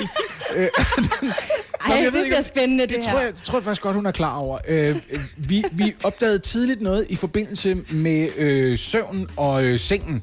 Og det er, at vi har sådan lidt et kapløb, der handler om, hvem falder først i søvn. Ja. For vi har opdaget, at vi begge to snorker. Ja. Og der er ikke noget så irriterende, som når den anden vinder og falder først i søvn. Nej. Fordi så, fordi så bliver man holdt vågen af den anden snorken. Øhm, og det har vi løst på forskellige måder. Samtidig løst et andet problem, som, ja, det er måske mere mit problem. Det viser sig, at min hustru meget atypisk godt kan lide at sove i første række til angreb. Normalt er det jo mandens ja. opgave at sove yderst, sådan at hvis der er nogen, der kommer og angriber, så dør han først, og hun kan nå at stikke af. Ja, ikke? nemlig. Det plejer at være reglen. Sådan har Line det ikke. Line kan enormt godt lide, at hun sover yderst. Så jeg sover nærmest ind mod væggen, og det er altid mig, der skal først op. Ja. Men der har jeg ligesom givet mig, og vi har løst det på den her måde. Jævnligt sover vi bare i den samme seng. Så på den måde er der ikke nogen, der snorker og holder hinanden vågen på den måde. Og der er heller ikke nogen, der skal, der skal diskutere, hvor man ligger, fordi jeg ligger over det hele, og det samme gør hun. Det er en god meget løsning. der, er ikke nogen, der er ikke nogen forhindring, når du så skal ud af sengen om morgenen, fordi jeg har præcis det samme problem. Marken insisterer på at ligge yderst. Det vil sige, at jeg skal kravle over ham hver eneste morgen. op. Præcis, det er Ja, det. det er så irriterende. Ja. Jo, jo, han kan ligge som en eller anden form for dige, hvis der kommer nogen og angriber eller sådan noget. Og det gør Skat, han, Øh, ja. jeg, jeg, jeg er lige nødt til at sige, øh, at Anne lige har beskrevet dig som en forhindring, man, man er nødt til at kravle hen over, når man stopper Nej, morgenen. Line, Ja, hun er, Nå, undskyld, når hun står lidt og snakker i baggrunden. Hun har sin udgave af historien. Ja, heldigvis, så, heldigvis er det mig, der har mikrofonen, så ingen får lov til at høre hendes version. Nej. godt. Prøv at Oliver, høre. Øh, Du det har som- glædet dig til det her, ved jeg. Ja, øh, og jeg har, jeg har valgt, altså jeg, øh, jeg har valgt at hive fat i, i en ting, som er en, en gennemgående øh, kilde til øh, diskussion øh, i øh, vores forhold, og det handler om mit hår øh, på hovedet. Øh, okay. Og øhm, det, det, det er simpelthen fordi, at øh, min søde kæreste Signe, som jeg har været i et forhold med i øh, lidt over halvandet års tid nu, øh, rigtig godt kan lide, når jeg er nyklippet. Hun synes simpelthen, det er, det er så dejligt, og det ser rigtig flot ud. Jeg kan derimod godt lide at have lidt, øh, lidt, lidt hår at arbejde med. Jeg synes egentlig også, det er meget dejligt, når der er lidt, øh, lidt langt hår. Og derfor så insisterer Signe ret ofte på at sige at du skal også klippes. Du, du skal virkelig snart klippes. Hvorimod jeg tænker, Wow. ej, jeg kan godt, jeg kan godt vente, øh, det ved jeg ikke, et par uger, tre måske, det synes jeg egentlig vil være ret fint. Øh, og det er øh, tit og ofte noget, som vi kan blive øh, ret uenige omkring. Øh, Det er også vildt, det der. Det gør, det gør vi slet ikke i vores generation, har jeg opdaget. Jeg har ingen meninger om, hvordan øh, Line ser ud. Medmindre hun spørger mig, og så elsker jeg det. Ja, Ja, Men- og det gør du altid. Ja. og det gør du altid. Ja, ja, ja. Altid. Men- jeg men elsker er, øh, påklædning, make-up, hår, det hele. Jeg kan lide det. Det er vores øh, sådan gennemgående ting, det er, øh, Signe mener ofte, at jeg skal klippes, hvor jeg godt mener, at der kan godt gå tre uger endnu, to uger endnu. Bare og så bliver jeg spørgsmål. selvfølgelig. bare lige, bare lige sp- hurtigt spørgsmål, Oliver. Det, når hun synes, du skal klippe, så tænker du, jeg kan godt vente tre uger, men ender med at blive klippet med det samme. Ja. Beg- altså, gælder det den modsatte vej? Altså, må du godt... Nej, nej, nej, er du Du må sindssyg, godt mand. øh, Nej, nej, nej, nej. Godt lide, jeg synes, jeg stikker mig lidt på de der øh, skinben der. Ja, nej. kan man... Øh... Det, det, Oh det, my god, Lasse. det tør jeg Men overhovedet. se, nu bliver Anne vred på alle kvinders vegne med det Ja, samme. det bliver jeg faktisk rigtig det sur. skal du Det slet ikke gå i godt gang med. Det er sjovt, vi er... Jeg redder dig, Lasse. Vi skal ud. Vi skal ud. Okay, vi skal have noget ja, musik. Du skal Jeg vil faktisk gerne tale om det her. Nej, vi skal ud. det synes jeg bare overhovedet ikke er i orden, Lasse. Det du kender, det du vil vide. Med Lasse Remmer, Anne Lavendt og Oliver Routledge. Morgen på Radio 100. Vi er jo utrolig mange herhjemme, som bare skal have vores daglige dosis af motion. Jeg har set rigtig meget The Crown, så her taler jeg på vegne af befolkningen og ikke øh, på egen vegne. Øh, det er jo desværre... Tænker du tv-motion? Ja, ja det, det er i hvert fald min motion i øjeblikket. Ja. Øh, det er jo desværre bare øh, vildt svært at få den øh, motion, man ønsker sig, når øh, ens lokale fitnesscenter har lukket. Øh, det kender du alt til, Anne. Du er jo Ja. en øh, fitnesspige. Jeg tænker, du er godt træt af, at du ikke kan komme ned i øh, fitness sammen med Christoffer og stå og spille squash, og hvad ved jeg. Ja, kender. Og der skal vi lige sige, øh, Christoffer er jo, fordi jeg har fundet ud af, at jeg træner i samme fitnesscenter som sangeren Christoffer. Ja. Øh, han aner ikke, hvem jeg er øh, endnu, Åh, lad men, øh, men jeg, det har jeg sagt vidt og bredt. Øh, men ja, mit fitnesscenter er lukket, så hverken jeg eller Christoffer kan komme ned og træne for tiden, hvilket er en lille smule irriterende, det synes jeg faktisk. Mm. Men hvis nu man går og øh, bakser med tanken om, at øh, 2021 måske skulle være året, hvor du så flyttede fitnesscenter hjem i øh, kælderen, så, øh, så er du ikke den eneste, Anne Lavendt. Øh, gennem de seneste øh, to, øh, de seneste, det seneste års to nedlukninger af øh, fitnesscenter, så er online-salget af træningsudstyr eksploderet. Og derfor så er der altså også mange forhandlere, som landet over nu melder om udsolgte produkter og lange, lange leveringstider. Og der må jeg bare sige, øh, personligt så synes jeg, det lyder en øh, smule vanvittigt. Jeg tænkte, da jeg læste den her artikel, hvem er de mennesker, som absolut skal have træningsudstyr derhjemme for at overkomme en lockdown? Hvorfor kan man ikke bare løbe sig en tur eller tage de der 100 armbøjninger om dagen, som jeg gør? Men så var det jo, at jeg kom i tanke om, hvem det er. Anne Lavendt. Og jeg, lige ved også, noget kaffe. at Lasse har berørt området. Anne, kan du ikke lige genfortælle os, og genfortælle os og også øh, dem, som øh, lytter med, hvordan det kan være, at jeg tænker på dig, når jeg læser den her artikel? Men det ved jeg da virkelig ikke, Oliver. hvad Jo, du ved så. Dit, øh, Jo, du ved så. øh, Du ved udmærket godt. Ja, okay. Det er fordi, at jeg under den seneste nedlu- nedlukning i øh, foråret sidste år, var en af dem, der købte noget fitnessgrej på nettet. Okay, Oliver, er du så glad? Hvad var det, du købte? Jeg købte en stepmaskine ja. med Ja. tilhørende elastikker, så man også kan træne arme samtidig. Og har jeg brugt den? Har jeg brugt den? To gange. To gange. Yes. Skal vi øh, også i den forbindelse minde om, at du og din kæreste bor i en lejlighed på hvilken sal? Øh, først, første sal. Ja, ja. Så det er altså ikke i stuen, I bor? Nej. Du, du går op og ned ad trapper hver dag, men du har købt en stepmaskine. Stepmaskinen... Øh, Pinligt er faktisk, at jeg meget tit tager elevatoren. Nej, Men det har jeg ikke hørt mig sige. Stepmaskinen Ja, øh, fra helvede, den er stadigvæk på Christianshavn. Spørgsmålet er jo, øh, hvis ikke du bruger den, Anne, om det så ikke er netop nu, øh, der er et tidspunkt at sælge den på, hvor folk med, altså- med lys og lygte tydeligvis leder efter træningsudstyr. Er det der træningsmarkedsudstyr helt tov lige nu? Altså går det helt Ja, amok? er det. Fordi Ja, ja. øh, hvis vi er i PlayStation 5-tilstanden, så kan det da godt være, at jeg lige skal ud øh, Ja. og, kigge lidt på DBA og se, om, om jeg kan få noget for den. Men jeg ved, Altså. altså. at, men hvis du skal have lidt erfaring fra, fra sælgersmarkedet, så ved jeg, at, at Lasse har været på sælgermarkedet omkring fitnessudstyr også. Jo, jo, men altså, jeg solgte jo dengang, det var øh, købersmarked. Det var jo mit problem. Altså, øh, det var jo min yngste datter, der besluttede sig for, at hun hellere ville bo i stueetagen end på første salen, og i praksis derefter flyttede ind hos os. Øhm, og, og det var ellers der, jeg havde romaskine og træningsbænk og alt muligt stående. Og det var ikke, fordi det blev brugt så Nej. meget, kan man sige, af andet øh, end støv. Øh, og det, Oliver, du ved jo godt, hvorfor. Jeg har en god undskyldning, ikke? Altså, jeg gik i gang om sider med noget hjemmetræning, og så fik jeg det, der hedder bursitis. Det er rigtigt, ja. Kan du, huske, kan du huske det? Jeg fik sådan... Ja, ja, ja. Og min albue, den så ud, som om nogen ligesom havde skudt en pingpongkugle ind under huden. Nej, det kan jeg godt øh, Ja, Øh, og det blev jeg så behandlet for, så kom jeg aldrig nogensinde i gang igen. Så besluttede jeg mig for, det skal jo ikke stå og fylde derinde. Hun skal da have sit eget værelse. Så røg der en semi-professionel romaskine, en træningsbænk og nogle justerbare vægter og en masse andet lort. Og med mit held, så står vi nu i en situation, hvor vi kan komme nogen sted hen og træne, alt hvad jeg har tilbage, det er to rustne kettlebells og, øh, og et squat rack, som jeg ikke rigtig kan bruge til noget. Men jeg havde jo nærmest et fuldt træningscenter hjemme. Jeg har bare solgt det med enormt underskud. Så det, du skal gøre, Anne, det er, du skal simpelthen gennemskue, det er nu, det er sælgers marked. Du skal ja. med den stepmaskine. Og- og jeg- og, og før du sælger den til nogen. Jeg vil godt komme med et bud på den, faktisk. Du vil meget gerne have den træmaskine. Ja, men altså, ja, jeg, det, det må jeg, vi da jeg, lige... gør det øh, samme. Jeg gør det samme med træningsudstyr, som jeg gør med værdipapir og pensionsopsparing. Ikke? Øh, jeg, jeg køber, når markedet er oppe, og sælger, når det er nede, og føler mig så som en idiot hele tiden. Ja. Ja, Øhm. Jamen, så kan det godt være, at jeg skal øh, tjene lidt penge på det. Men hvis du er i tvivl om, hvorvidt det i øjeblikket er øh, nu, du skal sælge, Anne, så kan jeg så fortælle dig, at de første tre dage af 2021, der lå antallet af søgninger på træningsudstyr mere end 740 procent højere end samme periode sidste år. Mm.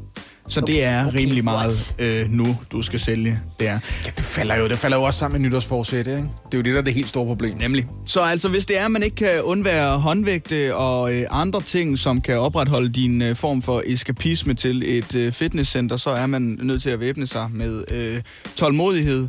Og i den tid, man væbner sig med tålmodighed, der kan man passende lige øh, genoverveje, om det virkelig er det, man har brug for. Ellers så køb en stepmaskine, hvis du ser den på DBA, og en, der hedder Anne, sælger den. Det var i går aftes dansk tid, i hvert fald USA's parlament, skulle have bekræftet valgmandsstemmerne fra alle delstaterne, øh, altså valgresultatet, sådan som det øh, forelå efter øh, begyndelsen af november, hvor USA gik til øh, præsidentvalg. Kort fortalt skulle de altså have vedtaget valgresultatet. Men ja. Der skete der foran kongresbygningen, der var der hundredvis af Trump, Trump-støtter, der var øh, mødt op og samledes under det fælles kampråb Stop the Steal. Og the Steal, de snakker om, det er altså øh, tanken om, at skumle, skumle kræfter skulle have stjålet valget for Donald Trump, noget han selv har snakket om i rigtig lang tid. Mm. Og det endte altså med, at rigtig mange af dem stormede kongresbygningen. Der var mure, der blev forseret på sådan en ren parkourfasson, vinduer, der blev smadret, øh, vagter blev truet, og det endte med, at man måtte evakuere kongresmedlemmerne, mens politiet på Capitol, som bygningen hedder, måtte trække våben, da demonstranterne trængte ind i bygningen. Skud blev løsnet, en kvinde, en Trump-støtte, blev dræbt. Tre andre er sidenhen døde af medicinske komplikationer. Det siger altså også noget om, at selv hissige Trump-støtter øh, tydeligvis har de der sædvanlige sundhedsproblemer, som vi efterhånden øh, har for vaner og formod, at øh, amerikanerne har. Ikke? Og mm. det har jo noget at gøre med, at siden det amerikanske præsidentvalg for et par uger, øh, slået for et par måneder siden efterhånden, der har Donald Trump ivrigt modsat sig valgresultatet på sit yndlingsmedie Twitter, hvor han har tordnet løs om valgsvindel, og han ringede ovenikøbet, som du fortalte for nylig, Oliver, til Georgias delstatspræsident og forsøgte at presse manden til at finde de stemmer, Trump behøvede for at vinde Georgias valgmandstemmer. Altså, ja. jeg, jeg ved, at du i hvert fald sad op og så øh, noget af det her, Anne. Fik, Ja, det- fik I set det begge to? Øh, jeg, jeg gjorde i hvert fald, men det var fordi, jeg kunne ikke rigtig slippe det igen. Men det var også fordi, at det jo begyndte at udvikle sig. Altså, vi ventede alle sammen på, øh, synes jeg, at Trump han ville gå ud og få det stanset. Altså mm. gå ud med øh, bare et tweet, et eller andet, hvor der stod, stop, gå hjem nu, det her, det kan I simpelthen ikke øh, være bekendt. Og det viser sig jo, at Joe Biden endte med at tale først. Altså, den kommende præsident endte med at gå ud først og sige, prøv her, nu skal vi have øh, stanset det her. Og han sendte jo også en meget direkte opfordring til Trump om at gå ud og, øh, og få stanset det her. Ikke? Og jeg sad og tænkte, mens det her stod på, det her, det nyder Trump i fulde drag. Altså, mm. øh, der er hele USA tigger og beder ham om at gøre noget for at få stanset det her.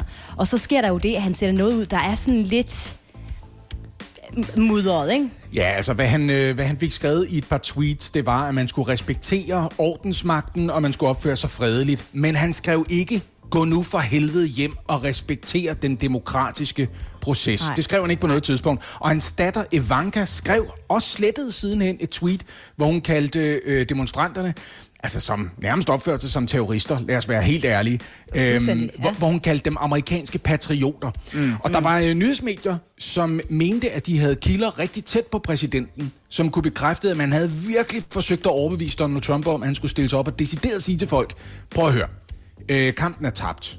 Det er nu, vi strækker våben. Det er nu, vi går hjem. Sådan der opfører vi os ikke. Fordi selv han støtter i kongressen, folk som Ted Cruz og Mitch øh, McConnell for eksempel, var ude på et tidspunkt og sige, nej, nej, altså planen var, at vi ville protestere inden for demokratiets rammer og sige, vi mener, der er noget fup med det her valgresultat. Men det her er slet, slet ikke noget, vi tror på. Så selv hans egne støtter blandt de republikanske politikere var ret hurtige til at gå ud og sige, det her det er vanvittigt. Det her det er, som man gør i en bananrepublik. George W. Bush var ude og gøre Ja, det var han nemlig. Altså, ja. alle var ude at protestere. Og i sidste ende, da Trump stiller sig op og siger, tag nu hjem, så åbner han med at sige, de stjal valget fra os. Altså, han. Ja. åbner med det, der har motiveret dem. Og han fik ovenikøbet sagt, we love you, you're very special, til de her mennesker, der altså opført sig på en måde, der i Danmark, det er der ingen tvivl om, vil stå anklaget for højforræderi efter det her. Det er ikke banaliteter øh, øh, det, der foregik, vel? Det var noget med at bemægtige sig kongressens talerstol.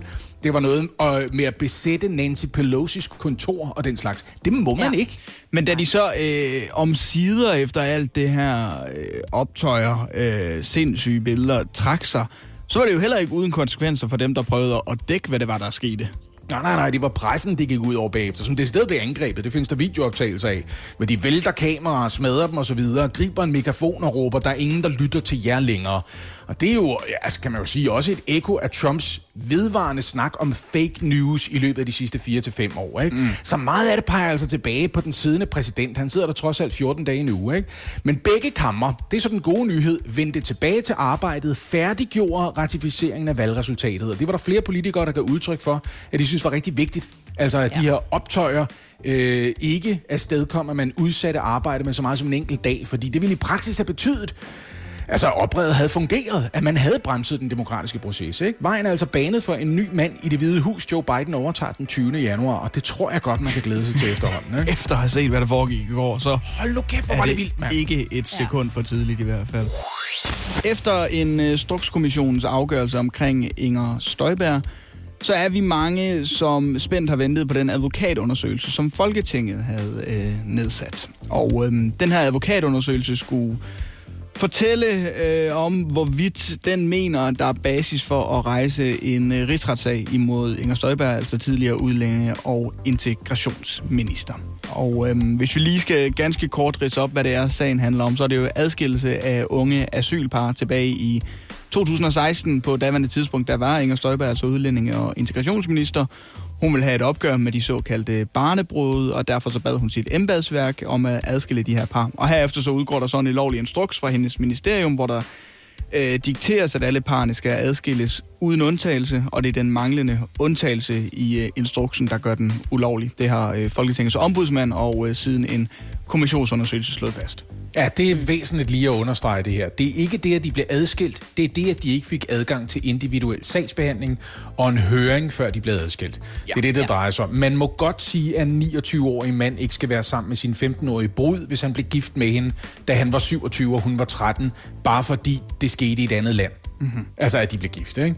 Det, det må man godt. Man må ikke sige, øh, det skal I uden at blive hørt, når det for eksempel også ender med at dække øh, en 18-årig og en 17-årig, der er blevet gift. Nej, lige præcis. Ja. Og den her øh, second opinion, som øh, vi kan kalde det, som Folketinget altså har bedt om fra advokaterne, og deres øh, konklusion, jamen den kom altså i, i går, og den er egentlig øh, meget klar. Ifølge den, så er der grundtal, øh, grundlag for at rejse tiltale mod Inger Støjberg for øh, rigsretten, og der er en rimelig formodning om, at øh, ja, Venstres afgående næstformand Inger Støjberg kan dømmes i sagen. Ja.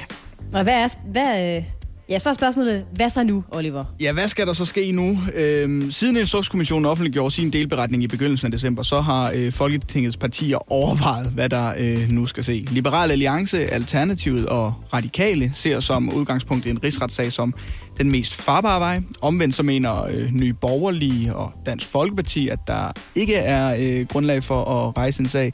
Og de resterende partier, de har ventet på den her advokatundersøgelse, før de vil tage endeligt stilling. Og den er jo så kommet nu, hvilket betyder, at øh, de fleste øjne er rettet imod regeringen. Øhm, Ja. Det ventes, at... Øh, ja, Ja, der er jo ingen tvivl om, hvor, øh, altså, hvor støttepartierne i Rød Blok står. Altså SF var også ude i går efter at have fået den her vurdering fra advokaterne og sige, altså vi ser kun øh, at en rigsretssag som, øh, som den eneste udvej. Ikke? Og enhedslisten, Rosa Lund, hun har også været ude og været rimelig klar i sin retorik om, at de også kommer til at støtte det. Så hvad, vil- hvad, vil, hvad vil Socialdemokratiet, hvad vil regeringen nemlig? Altså, det er jo det, man skal finde ud af. Inge skæbne, Ingers, øh, Inger Støjbergs skæbne hænger altså i, i en tråd hos Socialdemokratiet, som af flere årsager nok lige øh, skal vende den her sag godt og grundigt, før de udtaler øh, noget som helst offentligt. De er jo også selv i gang med at blive undersøgt, Socialdemokratiet, i forhold til Mink-sagen. Ja, hvis de ender i en tilsvarende situation, hvor advokatrådet udpeger et par advokater, som på et eller andet tidspunkt skal tage stilling til, om der skal rejses en eller anden form for sag i den sammenhæng, så er de jo på den. Så kan man jo ikke sige, nej, ikke den her gang. Hvis de i Inger Støjbergs situationen har sagt, at det er nødvendigt med en rigsretssag af hensyn til retsfølelsen osv. Så, så de er, de er presset der, og der er ikke nogen tvivl om, at, at, at, øh, at det kan spille ind i deres langmodighed med at melde ud om, hvad de mener. Fordi som I lige har påpeget, så er der ret mange partier, som allerede nu har taget klart stilling for eller imod. Ja, og Til altså, gengæld, så mangler vi jo også Venstre. Ja, det siger du, men Jakob Ellemann Jensen har jo givet udtryk for, at hvis det er sådan, det må være, så må det være sådan, det er, ikke? Ja, han har sagt ultimativt, men Venstre har jo også været lidt uklar i retorikken i går, og at sige, vi skal lige have drøftet det her, og, det, og der kommer øh, et svar en gang i næste uge. Ikke? Så jeg tror, altså jeg tror, at Venstre og Socialdemokratiet kommer til at koordinere det her øh, internt, altså på de indre linjer, og så kommer de til at melde ud den samme dag, hvad de er nået frem til. For jeg tror, Jeg de når frem til det samme. det, Tror du ikke, der øh, bliver holdt nogle kaffemøder der, der ligesom siger, "Enten så går jeg." vi med begge dele, og så går vi med ingen af delene. Vi skal bare lige finde ud af, hvordan vi forklarer det. Men det er jo også fordi, altså det, det er jo de to partier, der øh, traditionelt set er statsministerpartierne, ikke? så de har jo ikke nogen interesse i at sætte baren for en rigsretssag for lav, for det kommer jo til at gå ud over dem begge to. Mm. Der var, i, der var i hvert fald, øh, der var i hvert fald et øh, ret bred politisk opbakning til offentlighedsloven, som er den der løgnagtigt navngivende lov, som i virkeligheden betød, at det var meget, meget sværere for borgerne at følge med i, hvad folk... Lige præcis. Det er så paradoxalt, den blev kaldt offentlighedsloven, når den i praksis gjorde det sværere for os borgere at holde øje med, hvad det er, øh, man gør med magten, når man har magten. Ikke? Det kommer i hvert fald til at være en beslutning, der på godt jurasprog nok kommer til at danne lidt præcedens for øh, fremtidige lignende sager. Og øh, hvis en rigsretssag den øh, ender med at blive øh, aktuel, så vil det være første gang i mere end øh, 20 år, at man tager sådan et øh, værktøj i brug. Dengang der var det Erik Nien Hansen tilbage i Ja. øh, 95, der altså blev øh, idømt øh, fire måneders betinget fængsel med en, øh, en prøvetid for at hindre de tamilske flygtninge i at få deres øh, familier til Danmark. Så jeg tænker, som jeg også selv siger, der er en del kaffemøder nok mellem øh, Socialdemokratiet og Venstre, og lige snart de kaffemøder, de medfører noget egentligt eller en beslutning fra en af sagerne, så skal vi nok selvfølgelig følge godt med. Godmorgen. Det her er Radio 100 med Lasse Remmer, Anne Lavendt og Oliver Routledge. Anna Lasse, i går der øh, blev Danmarks nye kostråd offentliggjort. Og øh, det var til stor glæde for blandt andet vores fødevareminister, Rasmus Prehn. Altså han kunne næsten ikke få armene ned, da det både var sundt for kroppen og planeten at følge de her nye kostråd. Det gode her er jo, at hvis man spiser en kost, der er god for klimaet, så er den faktisk også rigtig, rigtig god for vores øh, sundhed. Ja, Ja da. Woo! Ja, altså, øh, min erfaring siger mig, at der findes nogle øh, ministerier, nogle ministerposter, hvor øh, politikerne ender med at være panisk angste for at virke irrelevant og blive glemt. Det er sådan noget som videnskabsministeriet, det er altså også noget som for eksempel Fødevareministeriet, ikke? Og så ender det med, at man bruger en masse penge på at søsætte et eller andet, som egentlig ikke er så vanvittigt vigtigt, hvis vi skal være ærlige. Altså en opdatering af kostrådene, kommer de ikke engang imellem? Altså hvor stor forskel kan der være på kostpyramiden, når det kommer til stykket ud over, de begyndte at sige, måske ikke helt så meget brød, når det kommer til stykket. Men var Men lad det os også- en gang, altså. Ja, men var det ikke også under Dan Jørgensen, at, at de lancerede tre råd, der var noget med øh, sp- spis sammen og lave mad og være glad. Det var tre kostråd, som simpelthen har brugt utrolig mange penge på at lave, og som jeg tror, de fleste har glemt i dag. øh, Jamen, der blev vist også brugt et 20-28 beløb på at finde frem til Danmarks nationalret, og det viser, at det skulle være stegt. Ja, ja men det synes jeg faktisk er vigtigere. Det må jeg sige. det var lidt. Okay. Vi, vi kommer til, til rådene, men jeg føler bare lige, vi skal i den rette øh, Rasmus Prehn stemning. Og, og det føler jeg måske lige, vi kan komme med det her underlag. Fordi øh, på trods af, at de her kostråd både er gode for klimaet og øh, sundheden, øh, så har man altså stadigvæk formået at sænke antallet af kostråd. Før der havde vi 10, men i går det var, der var det kun syv kostråd, som blev præsenteret. Eller var det så det? Mm-hmm. Øh, for det er jo herligt at sige, at vi er kommet med syv nye kostråd. Der er syv dage i ugen. Følg de her kostråd, så bliver din uge, dit liv, din planet så freaking glad for dig. Problemet er bare, når man læser de her kostråd, så er der ikke kun syv. De har bare øh, presset flere råd øh, ned over det samme råd. Så nu synes jeg lige, vi skal til efter. Lasse har haft matematik på et højt niveau. Anne, vi har haft det på et C-niveau. Mm. Øh, og så skal vi lige tælle, hvor mange råd der egentlig er. Så hvis I er klar på det, så tager vi lige det første råd her. Det første råd er nemlig, spli, spis planterigt, varieret og ikke for meget. Det har jeg Hov, sagt. hov. Der er tre råd der. Det er der allerede. Planterigt er et råd, varieret er et råd, ikke for meget er et råd. Okay, men så Ja, har det er, det er tre råd. Så råd nummer et indeholder tre råd. Øhm, så lad os mm-hmm. prøve råd nummer to, fordi det er nemlig spis flere grøntsager og frugter. Men det kan jeg godt se. Det er jo både spise flere grøntsager og spise mere frugt. Men Ja. ja. det er samtidig også spise planterigt.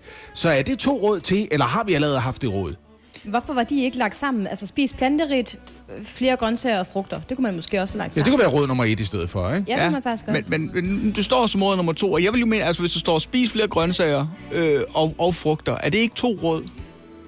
Og, og, og her en ting til. Hvad er det for en planterig kost, jeg skal spise, som ikke består af grøntsager og frugt? Jamen, det er et godt spørgsmål. Men, men lad os sige, at ind, indtil videre af de første to råd, der er sådan set fem råd. ja, så der er øh, nogen, hvad der råd er nummer to? overflødige her. Ja. Ja, for råd nummer to kunne også bare have været gummel på noget bark, eller sådan noget, Sagtens. ikke? Hvis det, altså Helt hvis... sikkert, ja. Ja. Øhm, øh, næste råd, råd nummer tre, det hedder spis mindre kød, vælg bælfrugter og fisk. ja. Øh, Okay, mindre kød er et råd, bælfrugter er et råd, fisk er et råd, men bælfrugter falder ind under flere grøntsager og mere planterigt, ikke? Jo, Ja. ja. det står bare i et separat råd, det her. Åh oh, gud, det er prøv at høre, det her er lavet af en eller anden dement kostforsker, som har glemt hver eneste råd, før de er gået i gang med det næste. Jeg ved det Okay, ikke. men det, Men det er lad tre os tage råd, tre i hvert fald der. Ikke? Så nu er vi oppe på 8 i de første tre. Ja. Øh, råd nummer Ja. 4. 8. Øh, spis mad med fuldkorn.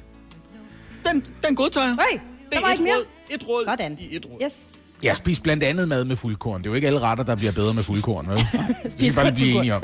Ej, jeg vil blive skuffet over den creme brûlée, hvis der er nogen, der kommer og siger, jeg kommer lidt ekstra fuldkorn i. Velbekomme. Råd nummer 5. Vælg planteolier og magre mejeriprodukter. Mager mejeriprodukter. Øh, er det Ja. ikke to råd? Det vil jeg da også sige, det er. Jo. Men også hvorfor er de proppet ind i samme kategori? Ol- olier og mejeriprodukter. Åh, oh, hør, de har masser af ting at se til ind i Fødevareministeriet. Hvornår de her råd, de lige øh, hænger sammen, og hvornår de ikke gør. Men det betyder Ja, i hvert fald, at øh, vi har øh, 11 råd i de første fem råd. Ja, fordi vi skal lige understrege, at planteolier er jo ikke øh, magrere øh, end for eksempel animalske olier. Der er bare den forskel, at det er, det, det er fedttyperne, der er i, som er forskellige. Og du har ikke lyst til transfedt og... Nå, anyway. Jeg har, ja. jeg har mistet overblikket. Hvor meget er vi oppe på nu? Vi har 11 råd i de første fem råd. Øh, og, og vi skal lige have de, øh, de sidste øh, to råd også. Fordi råd nummer 6, det er at spise mindre af det søde, salte og fede. Øh, igen tre råd i et råd. Gud, det er også for mange ting allerede. Øh, så det er 14 råd. Salte, fede, ja. Mm. Øhm, og råd nummer 7, det er at slukke tørsten i vand. Så der er et råd der. Ah, okay, det kan man også Skulle man ikke starte med det? Tror du, du er sulten? Tag et glas vand og find ud af, om du stadigvæk er sulten.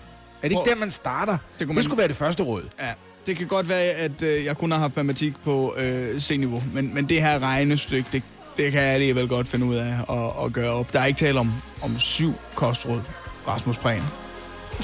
Der er tale om 15 kostråd. Så lad være med at sige, at du har øh, gjort kostrådene færre, til gengæld er de til gengæld altså dobbelt så omfattende. For du, Ja. Har bare Må- lagt må jeg også- Ja. Må jeg lige skyde ind der, at det er risikabelt at sige sluk tørsten i vand, fordi hvis folk er meget sultne, risikerer de at drikke for meget vand, og det kan man dø af. Du må jo ikke drikke mere end sådan noget 7-8 liter vand om dagen, så der er der du om kul. men øhm, Så livsfarlige og for Livsfarlige mange kunstråd kostråd. og for mange, Ja, ikke? ja. ja, præcis. Ja. Fedt. rigtig godt. Tak for det, Rasmus Prehn. Ja. Nu er det blevet tid til ugens citatquiz. Ja. Og øh, det er jo den quiz, vi laver hver eneste fredag, hvor vi lige samler op på nogle af de historier, vi øh, har talt om i løbet af ugen, og de historier, der altså har fyldt meget i nyhedsbilledet. Men vi gør det jo ikke så enkelt. Vi gør det nemlig ved at præsentere et citat, og så quizzer jeg jer i, om I kan huske, hvem der har sagt eller skrevet citatet, og i hvilken forbindelse det er sagt eller skrevet. Mm. Og det er jo uh, business as usual, så har I fundet jeres uh, bosserlyde, de lyde, I gerne vil byde ind med, når I uh, tror, I kan svaret? Ja, og ja. Øh, jeg har Ja. valgt den her. John Deal. Ja, tak. Og Lasse, du sidder hjemme. Hvad, hvad, Åh. hvad har du fået fra Aktuelt og en lille smule pigerne. Så skal jeg jo vælge noget, så det ene... øh, Det ene skal jo passe til det andet. Så jeg har valgt at gå med vulva. Ja. Jeg synes, det skal udtales, så det lyder rummeligt. Mm. Ja, og det, øh, og det gør det. Men øh, jamen, så er I super klar, og så øh, synes jeg bare, vi skal kaste os ud i det første citat. Og det lyder sådan her. Jeg kan rigeligt blive mæt af en god, solid salat. What? Hvem er det der? Vulva.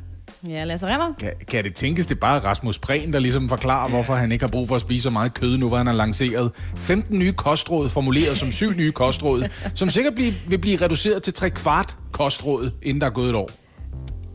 Det er rigtigt. Det er nemlig Rasmus Prehn, der sagtens kan øh, blive med af en god solid salat, og det har han øh, sagt i forbindelse med lanceringen af de nye, øh, syv nye kostråd, som du også var inde på for ja. en lille times tid siden, Oliver. Ja, steaksalat. Så, det er det, Ja, han spiser, nemlig. det kan jeg fortælle. den der steak banase ned for WeDo. Så kan han godt blive med, skal han. Ja, det var det, jeg plejede at sige engang. Ikke? Jeg er blevet vegetar. Altså, jeg spiser også kød, ikke? men jeg spiser også grøntsager, og det er på den måde, jeg har valgt at blive vegetar. Ikke? Smule point, Lasse. Hver, Ja. hver gang jeg spiser en bøf. Det er sådan, jeg kan lide det. Du har lagt dig i front. Og næste citat kommer her. Det lyder sådan mm-hmm. her. Gå hjem. Vi elsker jer. Vulva. Ah, jeg tror, Oliver var lige øh, et halvt sekund hurtigere. Det er Donald Trump. Øh, og det er det i forbindelse med øh, øh, de demonstranter, der trængte ind i, på Capitol Hill øh, onsdags. Det er rigtigt. Det var nemlig den udtalelse, han kom med, mens Capitol Hill var under belejring. Var sådan, gå hjem, vi elsker jer, vi ved godt, der er fået, øh, foregået valgsvindel. Så øh, yes, Ja, jeg tror, at hans tale i al sin enkelhed lød, De stjal valget fra os. Nu er det på tide at gå hjem. De stjal valget fra os. Gå hjem. Vi elsker jer. De stjal valget fra os. I ganske særlige mennesker. De stjal valget fra os. Tak for i dag. Ja, det lyder øh, som en meget eksakt gengivelse. Men øh, nu står den altså 2-2, og vi er nået til det tredje citat. Ja. Det dummeste, jeg kan gøre, er at bukke hovedet, og det er jo også derfor, jeg fortæller min historie nu. Vulva. Ja, Lasse. Det, Hvor er det, det er er det dejligt. Jes Dorf er blevet fyret øh, af TV2 i praksis. De har sagt, øh, I kan sagtens have ham ansat nordisk film, men han skal ikke dukke op på TV2's øh, skærm, i hvert fald, øh, som vært på God Aften Live. Og, øh, og Jes Dorf han var ikke tilfreds med undersøgelsen, der førte til hans fyring. Af to forhold i henholdsvis 2001 og 2003, hvor en praktikant Det er på fint. TV2-nyhederne Nu får de to point. hos øh, Jes Dorf. Jamen, det er jo noget, der interesserer mig i det hele taget, fordi Ja. jeg er da også i gang med ligesom at gennemgå, har jeg nogensinde været i selskab med nogle praktikanter øh, på min egen matrikel? Det har jeg så heldigvis ikke, viser det sig. Det er jo fordelen ved at være seriemonogam. Det er, at jeg ryster ikke i bukserne lige for øjeblikket. Jeg, t- jeg troede lige, du kunne sige, fordelen ved at være seriemorder. Jeg er glad for, at Det, er, det eneste, de kan fyre mig for, det er at slået folk ihjel. Men jeg har aldrig taget nogen på lovet. Det kan jeg godt fortælle dig. Præcis. De har været herhjemme, har- og det er de stadigvæk. Du har fuldstændig ret. Lasse, det var øh, Jes Dorf, der sagde det her i et stort øh, politikken-interview, hvor Ja. han gerne ville fortælle sin version af, hvorfor han var blevet fyret. Så øh, 4-2 nu. Jeg har en Ja, kritik jeg- af quizzen, men vi venter med den. Jamen, jeg har en anden kritik af quizzen, og det er, øh, nej, men, og det er mere det der med, at der er ikke nogen, der tænker på, hvor problematisk det bliver, hvis Jes Dorf en dag køber en hund. Altså, fordi hvis han nægter at bøje nakken, så kan han ikke se den lort, han skal huske at samle op, vel? Og der er det afgørende også en gang, men lige at kigge ned af sig Det er selv. ikke en, det er ikke en kritik af quizzen, Lasse. Det er en kri- øh, kritik af Tænk lige på din søde kæreste, Jes. Det er hende, der skal gøre toilettet rent, efter du har insisteret på ikke at kigge ned, for at se, om du overhovedet rammer kummen. Vi er nået til det øh, fjerde citat. Det lyder sådan her.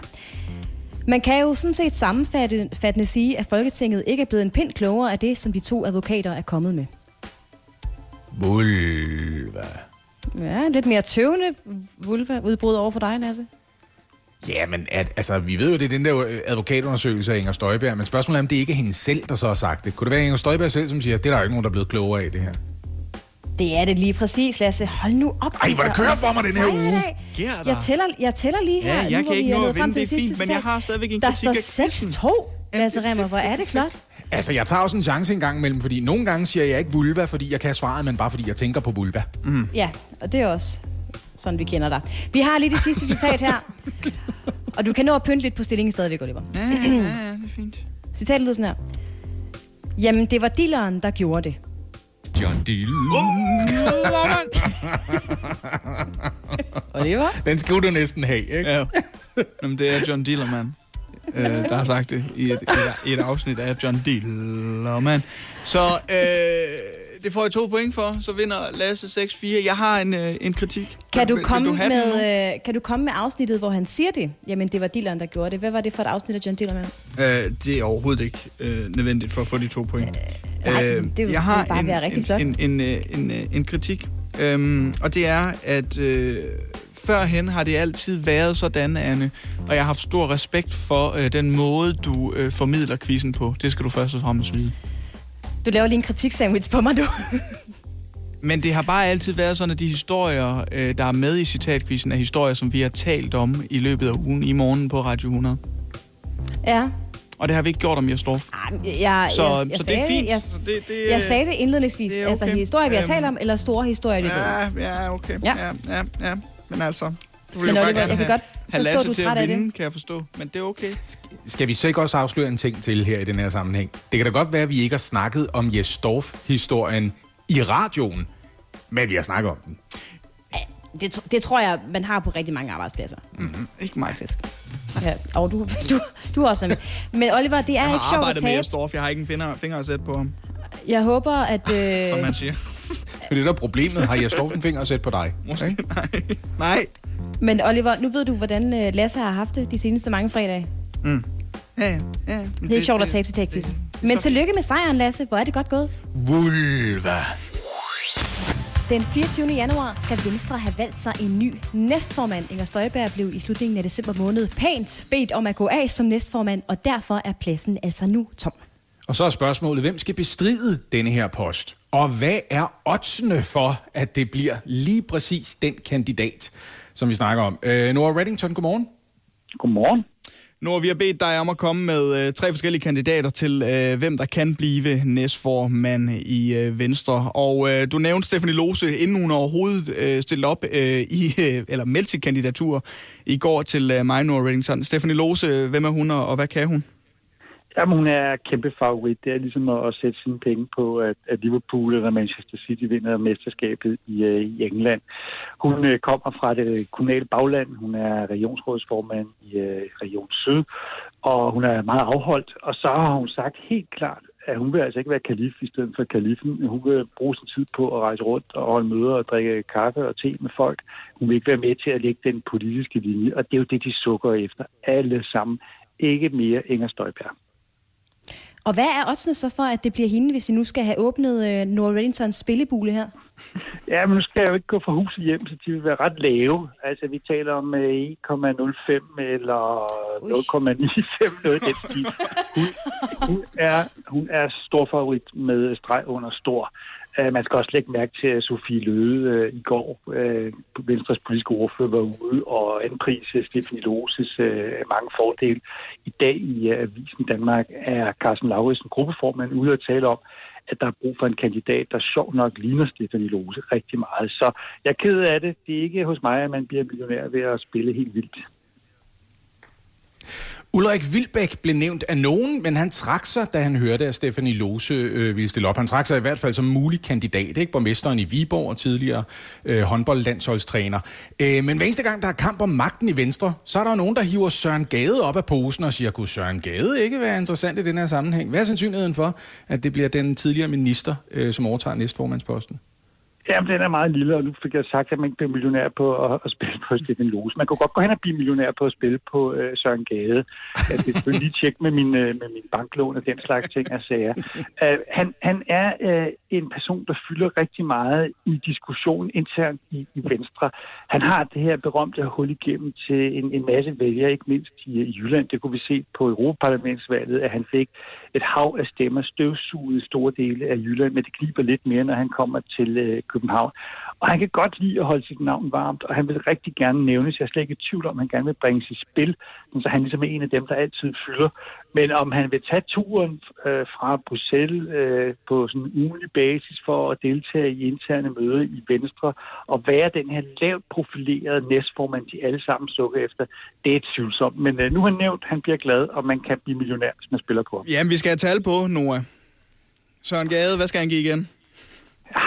Tror, man skal nok give... Øh, jamen, det er 1 til 50. Wow, det lyder som noget, der ellers kunne gøre nogen rige et eller andet sted. Men der er jo en anden dark horse, som virker oplagt, men som til synligheden er en endnu større outsider. Vi skal lige have sat navn på en tredje kandidat om et øjeblik. Og med os her til morgen har vi stadig politisk kommentator Noah Wellington, og han har åbnet øh, sin lille odds-central, for vi skal altså have sat nogle odds på de nye næstformandskandidater i Venstre.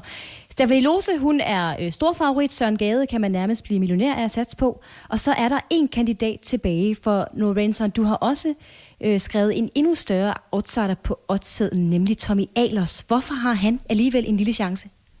Jamen, det er fordi, at Tommy Ahlers, han er sådan lidt venstre svar på en pandabjørn. Alle elsker Tommy. uh, han, han er virkelig et, et meget uh, sympatisk uh, navn, fik kanonvalg i, uh, Københavnsområdet, og der er ikke nogen tvivl om, at han for mange venstrefolk, så repræsenterer han noget nyt og noget frisk. Så Gade er en del af de gamle venstre, alle de sure konflikter. Og der er Tommy Ahlers, han er den øh, nye, frække, anderledes dreng i klassen. Der er kæmpe forventninger til, at han skal fylde noget. Han vil også gerne påtage sig opgaver, og der kunne næstformandsposten være et, et sted ligesom at give ham noget mere formel magt. Han er tilknyttet øh, den, altså ledelsen i Venstre omkring Jakob Ellemann, men mangler sådan en formel placering, og så kunne man gøre ham til næstformand jeg tvivler så på, at det kommer til at ske, også fordi det står klart for så mange. Altså, at det her med at have en næstformand, som går rundt ind på Christiansborg, øh, og måske får en idé om, at næstformand også er det samme, som man skal være den næste formand, det er ikke holdbart oven på Inger Støjberg. Men altså, nu har han sagt, han er i puljen, og oddsene, ja, altså her kan man også godt blive millionær, lad os sige, 1 til 100. 1 til 100 på Tommy Ej, det er alligevel bemærkelsesværdigt, fordi øh, hvis, hvis jeg må nævne en enkelt ting, det er, var han ikke den, der efter Lars Løkke og Inger Støjberg har fået tredje flest personlige stemmer blandt Venstres folketingspolitikere? Burde man ikke bare vælge sådan, ligesom at sige, så tager vi bare den, den næste i rækken? Jamen, jeg forstår 100% resonemanget, og man kan sige, det var jo det resonemang, der gjorde, at Inger Støjberg blev næstformand. øh, til Jacob Ellemann. Man tænkte, her er der øh, bymusen og landmusen, og det er det perfekte match. En, der er lidt stram, og en, der er lidt hård på udlændingepolitik, en, der er lidt grøn, og en, der er lidt mindre grøn. Det kan næsten ikke blive bedre. Men det viser, at øh, friktionen blev for stor, og hele den her stemning af, at øh, næstformand også er den næste formand, har været gift for Venstre. Altså, sådan var det jo også med Christian Jensen og Lars Løkke Rasmussen. Man har brug for at bryde næstformandskabets forbandelse. Øh, friktionen var også til stede under Lars Løkke og Anders Fogh. Altså, vi taler om noget, der har stået på i næsten 20 år, har næstformandsposten været et, et problembarn i Venstre. Og det kan du bryde ved at gøre Stefanie Lose til øh, næstformand, og allerede der vil hun jo være en kæmpe succes. Så altså, det kan godt være, at afkastet ikke er så stort, men altså, man kan heller ikke øh, leve af, af Tesla-aktier hele sit liv, så jeg tror, man vil, øh, jeg, jeg tror, jeg vil putte pengene på Stefanie Lose. Nora Reddington, tusind tak for din tid her til morgen, og rigtig god weekend. Tak, og god weekend til jer. Jeg håber, jeres følelser kan holde til det, for jeg tænker mig at fortælle jer en historie nu, som simpelthen slanger sig øh, op og ned, frem og tilbage. Det er en ny og gammel historie, udspiller sig for næsten to år siden tilbage i februar 2019. Det er på grund af efterspillet, den første dukkede op i dagspressen forleden. Så vi er altså tilbage i hvad der kunne være tryggere tider, men ikke for hovedpersonen, en mand, der dukker op i sin lokale Danske Bankfilial med to kuverter. Og de to kuverter viser sig at indeholde masser af kontanter. Den ene af dem, 370 1000 kroner i danske kontanter, og i den anden kuvert næsten 100.000 euro i kontanter i år. Øh, I alt over 1 million kroner i redde penge. Men I to, plot twist. Danske Bank vil ikke tage imod hans penge. Nå, Først og fremmest, fordi øh, blandt eurosedlerne er der masser af 500 eurosedler. Og banker vil principielt set ikke tage imod den allerstørste form for euroseddel, der findes. De kan ikke lide den, fordi det primært er virkelig kriminelle typer, øh, som gemmer deres øh, penge væk, typisk fra narkohandel og trafficking, i form af de allerstørste sedler, så de fylder mindst, mindst muligt, ikke? Men, plot twist! Det er slet ikke mandens eneste problem, fordi i det hele taget, så kan man ikke komme ind i en bank og sætte over 10.000 kroner i kontanter ind, uden at kunne redegøre for, hvor pengene kommer fra. Og plot twist! Håber I kan holde til det her. der har ikke Manden kan været ikke, så mange plot twists. der har været tre plot twists indtil videre. Og der kan det godt være... Nej, Nej, bare Oliver, så kan det godt... historien. Nej, jeg har ikke. Øh, fordi nogle gange, når man siger plot twist, så er der nogen, der tænker, nu sker der et eller andet vildt, og så sker der ikke noget vildt, og så er det i virkeligheden et dobbelt plot twist, og det er mere plot twist, end du overhovedet kan håndtere. Men, manden kan ikke redegøre for, hvor han har fået pengene fra. Altså, det kan han godt. Han kan godt forklare dem. Prøv at jeg sparet dem op. De, øh, de har ligget i en bankboks igennem længere tid. Der har jeg hver eneste gang, jeg har haft nogle kontanter til år, så har jeg lagt dem ned i min bankboks. Nu er det blevet til over en million. Og så havde jeg egentlig tænkt mig, nu skal jeg ikke have kontanter liggende nede i bankboksen længere. Nu har jeg været i bank, bankboksen i en anden filial, hentet alle kontanterne, og nu skal de investeres i danske bankaktier. Men Oliver og Anne. Plot twist! Hvad nu, Lasse? Hvad nu? For en gang skyld viser det sig, at Danske Bank vil ikke hjælpe en kunde med hvidvask. What? What? Nej, denne her gang vil de... Nå, der fik jeg jer. Nå, Det vil de ikke. Oh, okay. Så, så de sender manden hjem, så han kan komme med noget ID, så han som minimum lige kan forklare, hvem han er, og godt gøre det omhyggeligt. Og så siger han, kan I så ikke lige passe på pengene, mens jeg lige smutter hjem efter noget ID? Men det tør Danske Bank slet ikke tage ansvaret for. Og de siger, så er det jo os, der hænger på det, hvis der sker noget med dem. Så manden er nødt til at tage sine to kuverter med 1,1 million kroner, altså i forskellige former for kontanter med videre. Men plot twist! Han når slet ikke hjem, før han bliver stoppet af politiet. What? Okay. Ja, det er et plot twist. Ja, det er det Der er mand. Ja. en mand, en mand pågriber ham og siger, du er anholdt for forsøg på hvidvask. Lad mig straks se bevismaterialet. Giv mig din rygsæk. Han har kommet kuverterne ned i en rygsæk, ikke? Han afleverer så sin rygsæk til den her civile betjent, men plot twist. Altså, jeg sagde, der var mange af dem. Sagde, der var mange plot twists, ikke?